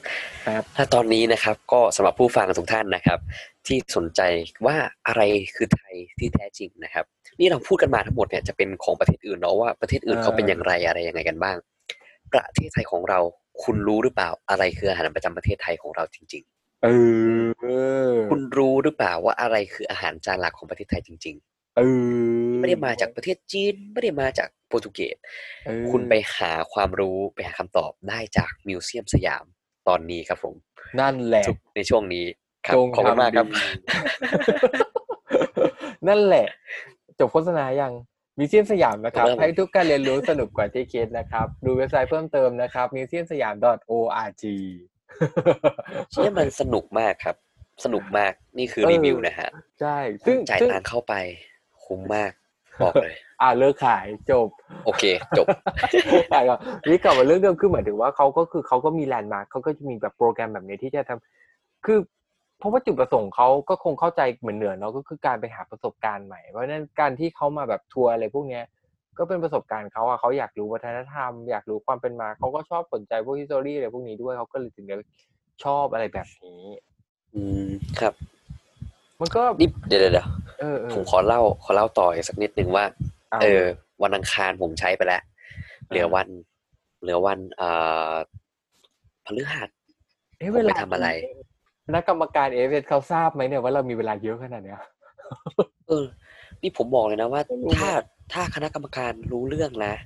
ผมโดนไล่กลับนะผมบอกเลยนะผมโดน ER คือ early return คือแบบส่งกลับก่อนเลยนะที่มาโดดเรียนอ่ะเพราะฉะนั้นคุณผู้ฟังนะครับอย่าแย่งเลยนะฮะตอนนี้เดี๋ยวเอาชื่อหลักไม่เป็นไรแล้วอันนี้กลับมาประเทศไทยแล้วนะครับกลับแล้วโอเคอย่าไปทำตามจนกว่าคุณจะแน่ใจว่ามันไม่ใช่จริงๆเขาไม่รายงานมึงจริงๆนะครับมึงถึงจะทำได้แต่จริงๆไม่แนะนำมากไม่แนะนำไม่ทำดีกว่าเพราะว่าไปถึงแล้วไปเรียนตามโปรแกรมเธอใช่ไปเรียนตามโปรแกรมเดี๋ยวเขามีเวลาให้คุณพักอยู่แล้วนะครับผมไม่ต้องไปหาเองแต่ผมหาเองว่าจากที่เหนือฟังมันก็มันไม่เชิงโดดเรียนเนาะเพียงแต่ว่าโปรแกรมเรียนเนี่ยเขาไม่เช็คชื่ออยู่แล้วอันที่1อันที่2คือเขาก็มีเวลาให้ทำกิจกรรมอยู่แล้วครับถูกไหมใช่มันก็ไม่เชิงไม่คิดว่าเชิงโดดเรียนหรอกพี่ว่า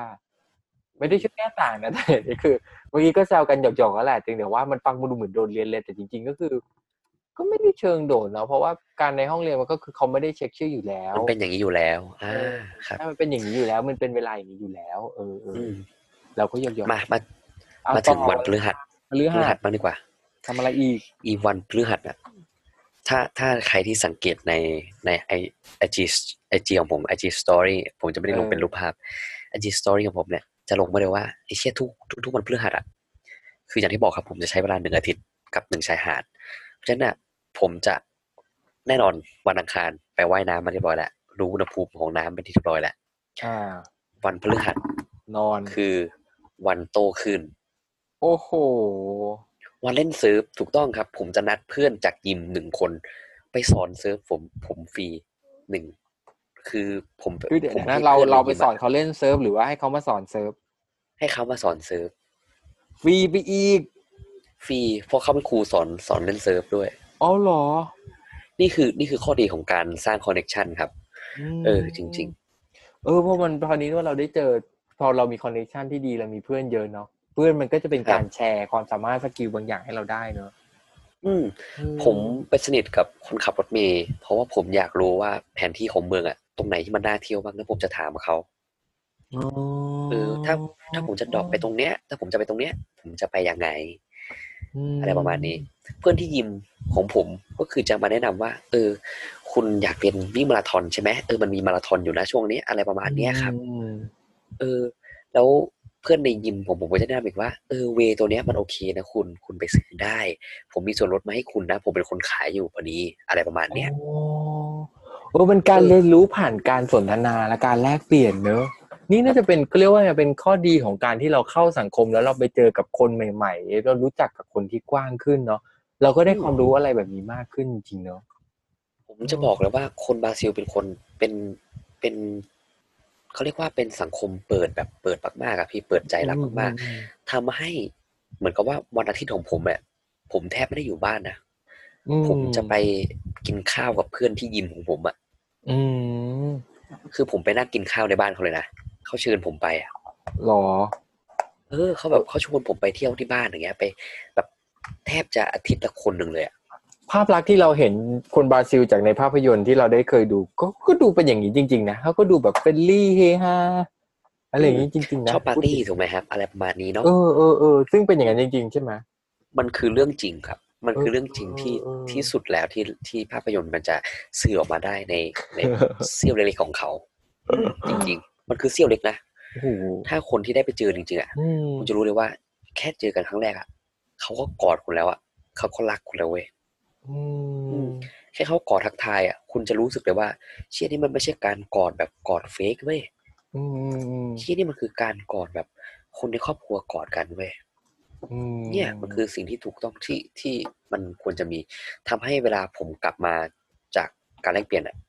ผมเลยติดนิสัยมาอย่างหนึ่งคือนิสัยชอบสัมผัสผู้คนถ้าพี่ตาสังเกตถ้าพี่ตาเจอผม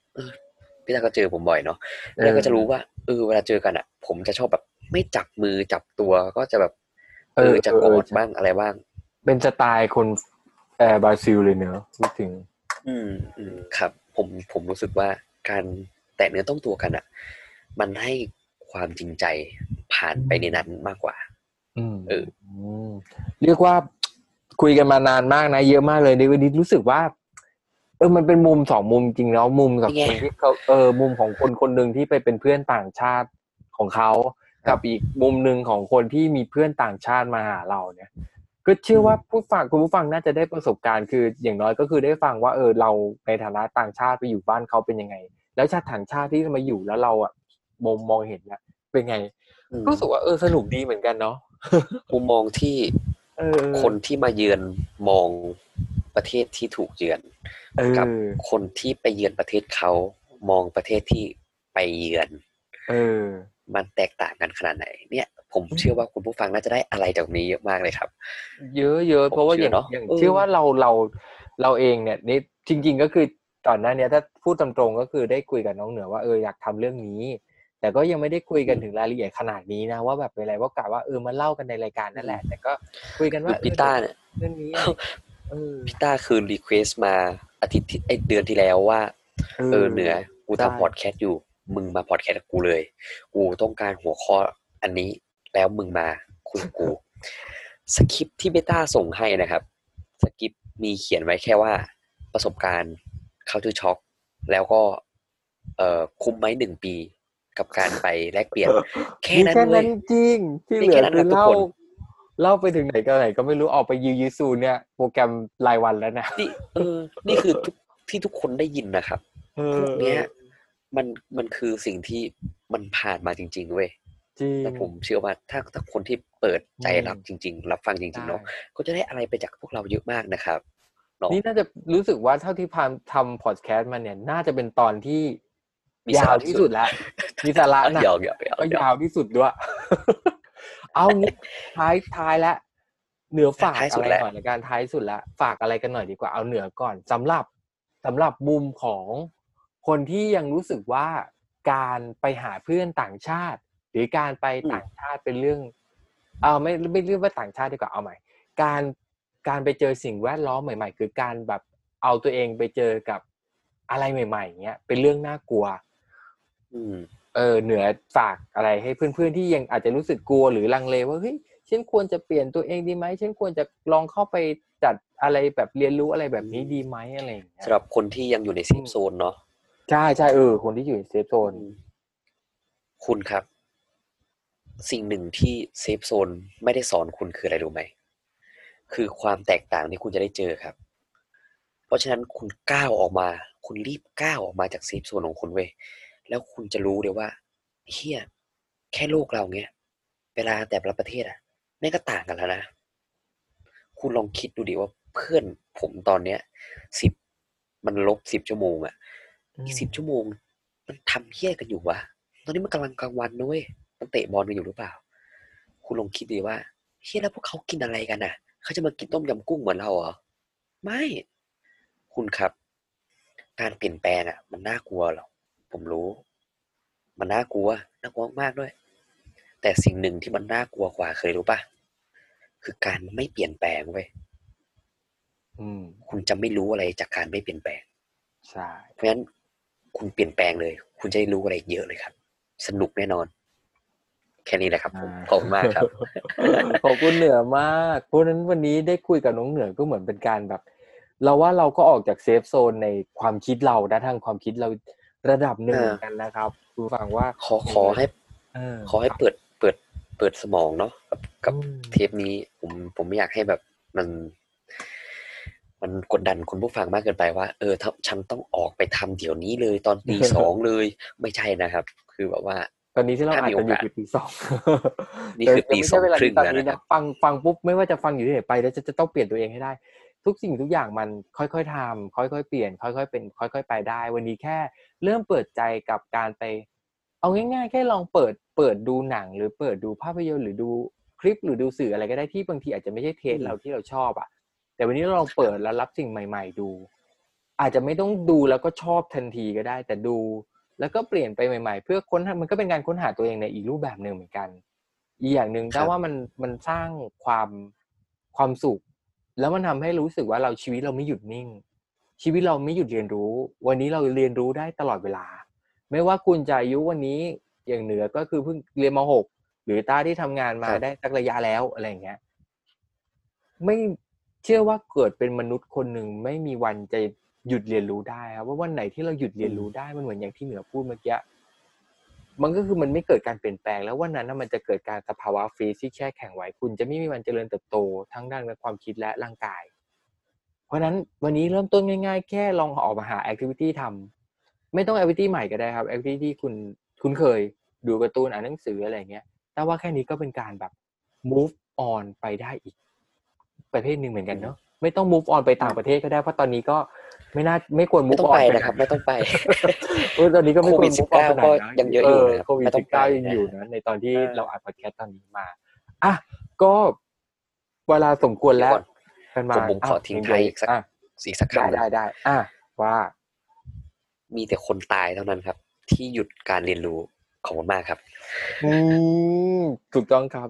คนเรียนรู้คนที่หยุดเรียนรู้คือคนที่ตายแล้วนี่เป็นคำที่ดีเฮ้ยอันนี้คำนี้เฮ้ยชอบแบบประโยคนี้ประโยคเดียวแม่งดีป่ะใช่ใช่ชอบปิดเลยป่ะปิดได้สวยมากปิดได้สวยว่าแต่ตอนนี้พี่ต้องปิดรายการก่อนนะขอบคุณผู้ฟังมากครับท่านใช่ครับขอบคุณผู้ฟังทุกท่านนะครับที่ถ้าอยากให้ผมมาร่วมแชร์ประสบการณ์อะไรอีกสามารถคอมเมนต์เนาะคอมเมนต์ได้ไหมพี่ต้าคอมเมนต์ได้คอมเมนต์ได้ครับก็ติดตามได้ที่แฟนเพจของต้า Apota Style นะครับหรือว่าที่ Instagram ก็ได้นะครับ Apota Style เนาะก็มาพูดคุยและเปลี่ยนก็ได้นะครับแล้วก็อยากจะติดตามน้องเหนือได้ที่ไหนอ้าวออฟฟิศ Instagram ซะหน่อยสิโอ้โหติดตามผมอย่าอะไรพี่เอาเป็นว่ารีเควสผ่านพี่ต้ามาว่าอยากให้ผมมาเล่าเรื่องอะไรอยากให้ผมมาเล่นตลกหรือเปล่าหรือว่าอยากให้ผมมาในแนวซีเรียสแบบไหนอยากให้ผมมาในแนวอะไรรีเควสผ่านพี่ต้ามาได้เลยก็เกิดแล้วอยากให้คุยเรื่องอะไรหรืออยากให้ชวนใครมาเล่าให้ฟังพี่ต้าคอมเมนต์กันได้พี่ต้าครับอ้าวเดี๋ยวเราจะมีโครงการร่วมกันเนาะผมกับพี่ต้าเนาะใช่ไหมที่สัมภาษณ์เนาะเดี๋ยวขอโปรโมทไว้เลยแล้วกันนะครับก็คือรอติดตามครับรอติดตามโครงการนะครับที่เป็นฟีเจอริ่งเนาะระหว่างผมกับพี่ต้าอีกโครงการหนึ่งเป็นพอดแคสต์เหมือนกันนะครับผ่านทางช่องทางนี้เลยนะครับผมครับผมแล้วเราก็จะมี channel หนึ่งนอกจากกูกลจะได้ติดตามต้าที่เป็น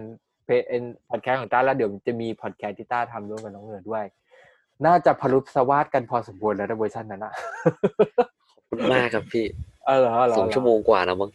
เนาะโอเคครับวันนี้ขอบคุณผู้ฟังทุกท่านนะครับที่ติดตามแล้วฟังนะครับแล้วก็ขอบคุณน้องเหนือด้วยที่มาแชร์ประสบการณ์นะครับดีๆในตอนพอดแคสต์นี้นะครับก็ติดตามกันใหม่ในตอนหน้าก็จะพยายามมาลงมาพูดคุยอัปเดตกันเรื่อยๆนะครับยังไงอยากฟังอะไรก็ติดตามแล้วก็ตามช่องทางที่แจ้งนะครับอัพต้าสไตล์นะครับจะ Instagram ก็ได้หรือว่า Facebook Fanpage ก็ได้แล้วมี Twitter ด้วยก็พูดคุยสะดวกช่องทางไหนก็มาพูดคุยกันช่องทางนั้นแล้วกันนะครับวันนี้ขอบคุณทุกท่านนะครับแล้วก็ลาไปก่อนขอให้เป็นวันที่ดีของทุกคนครับผม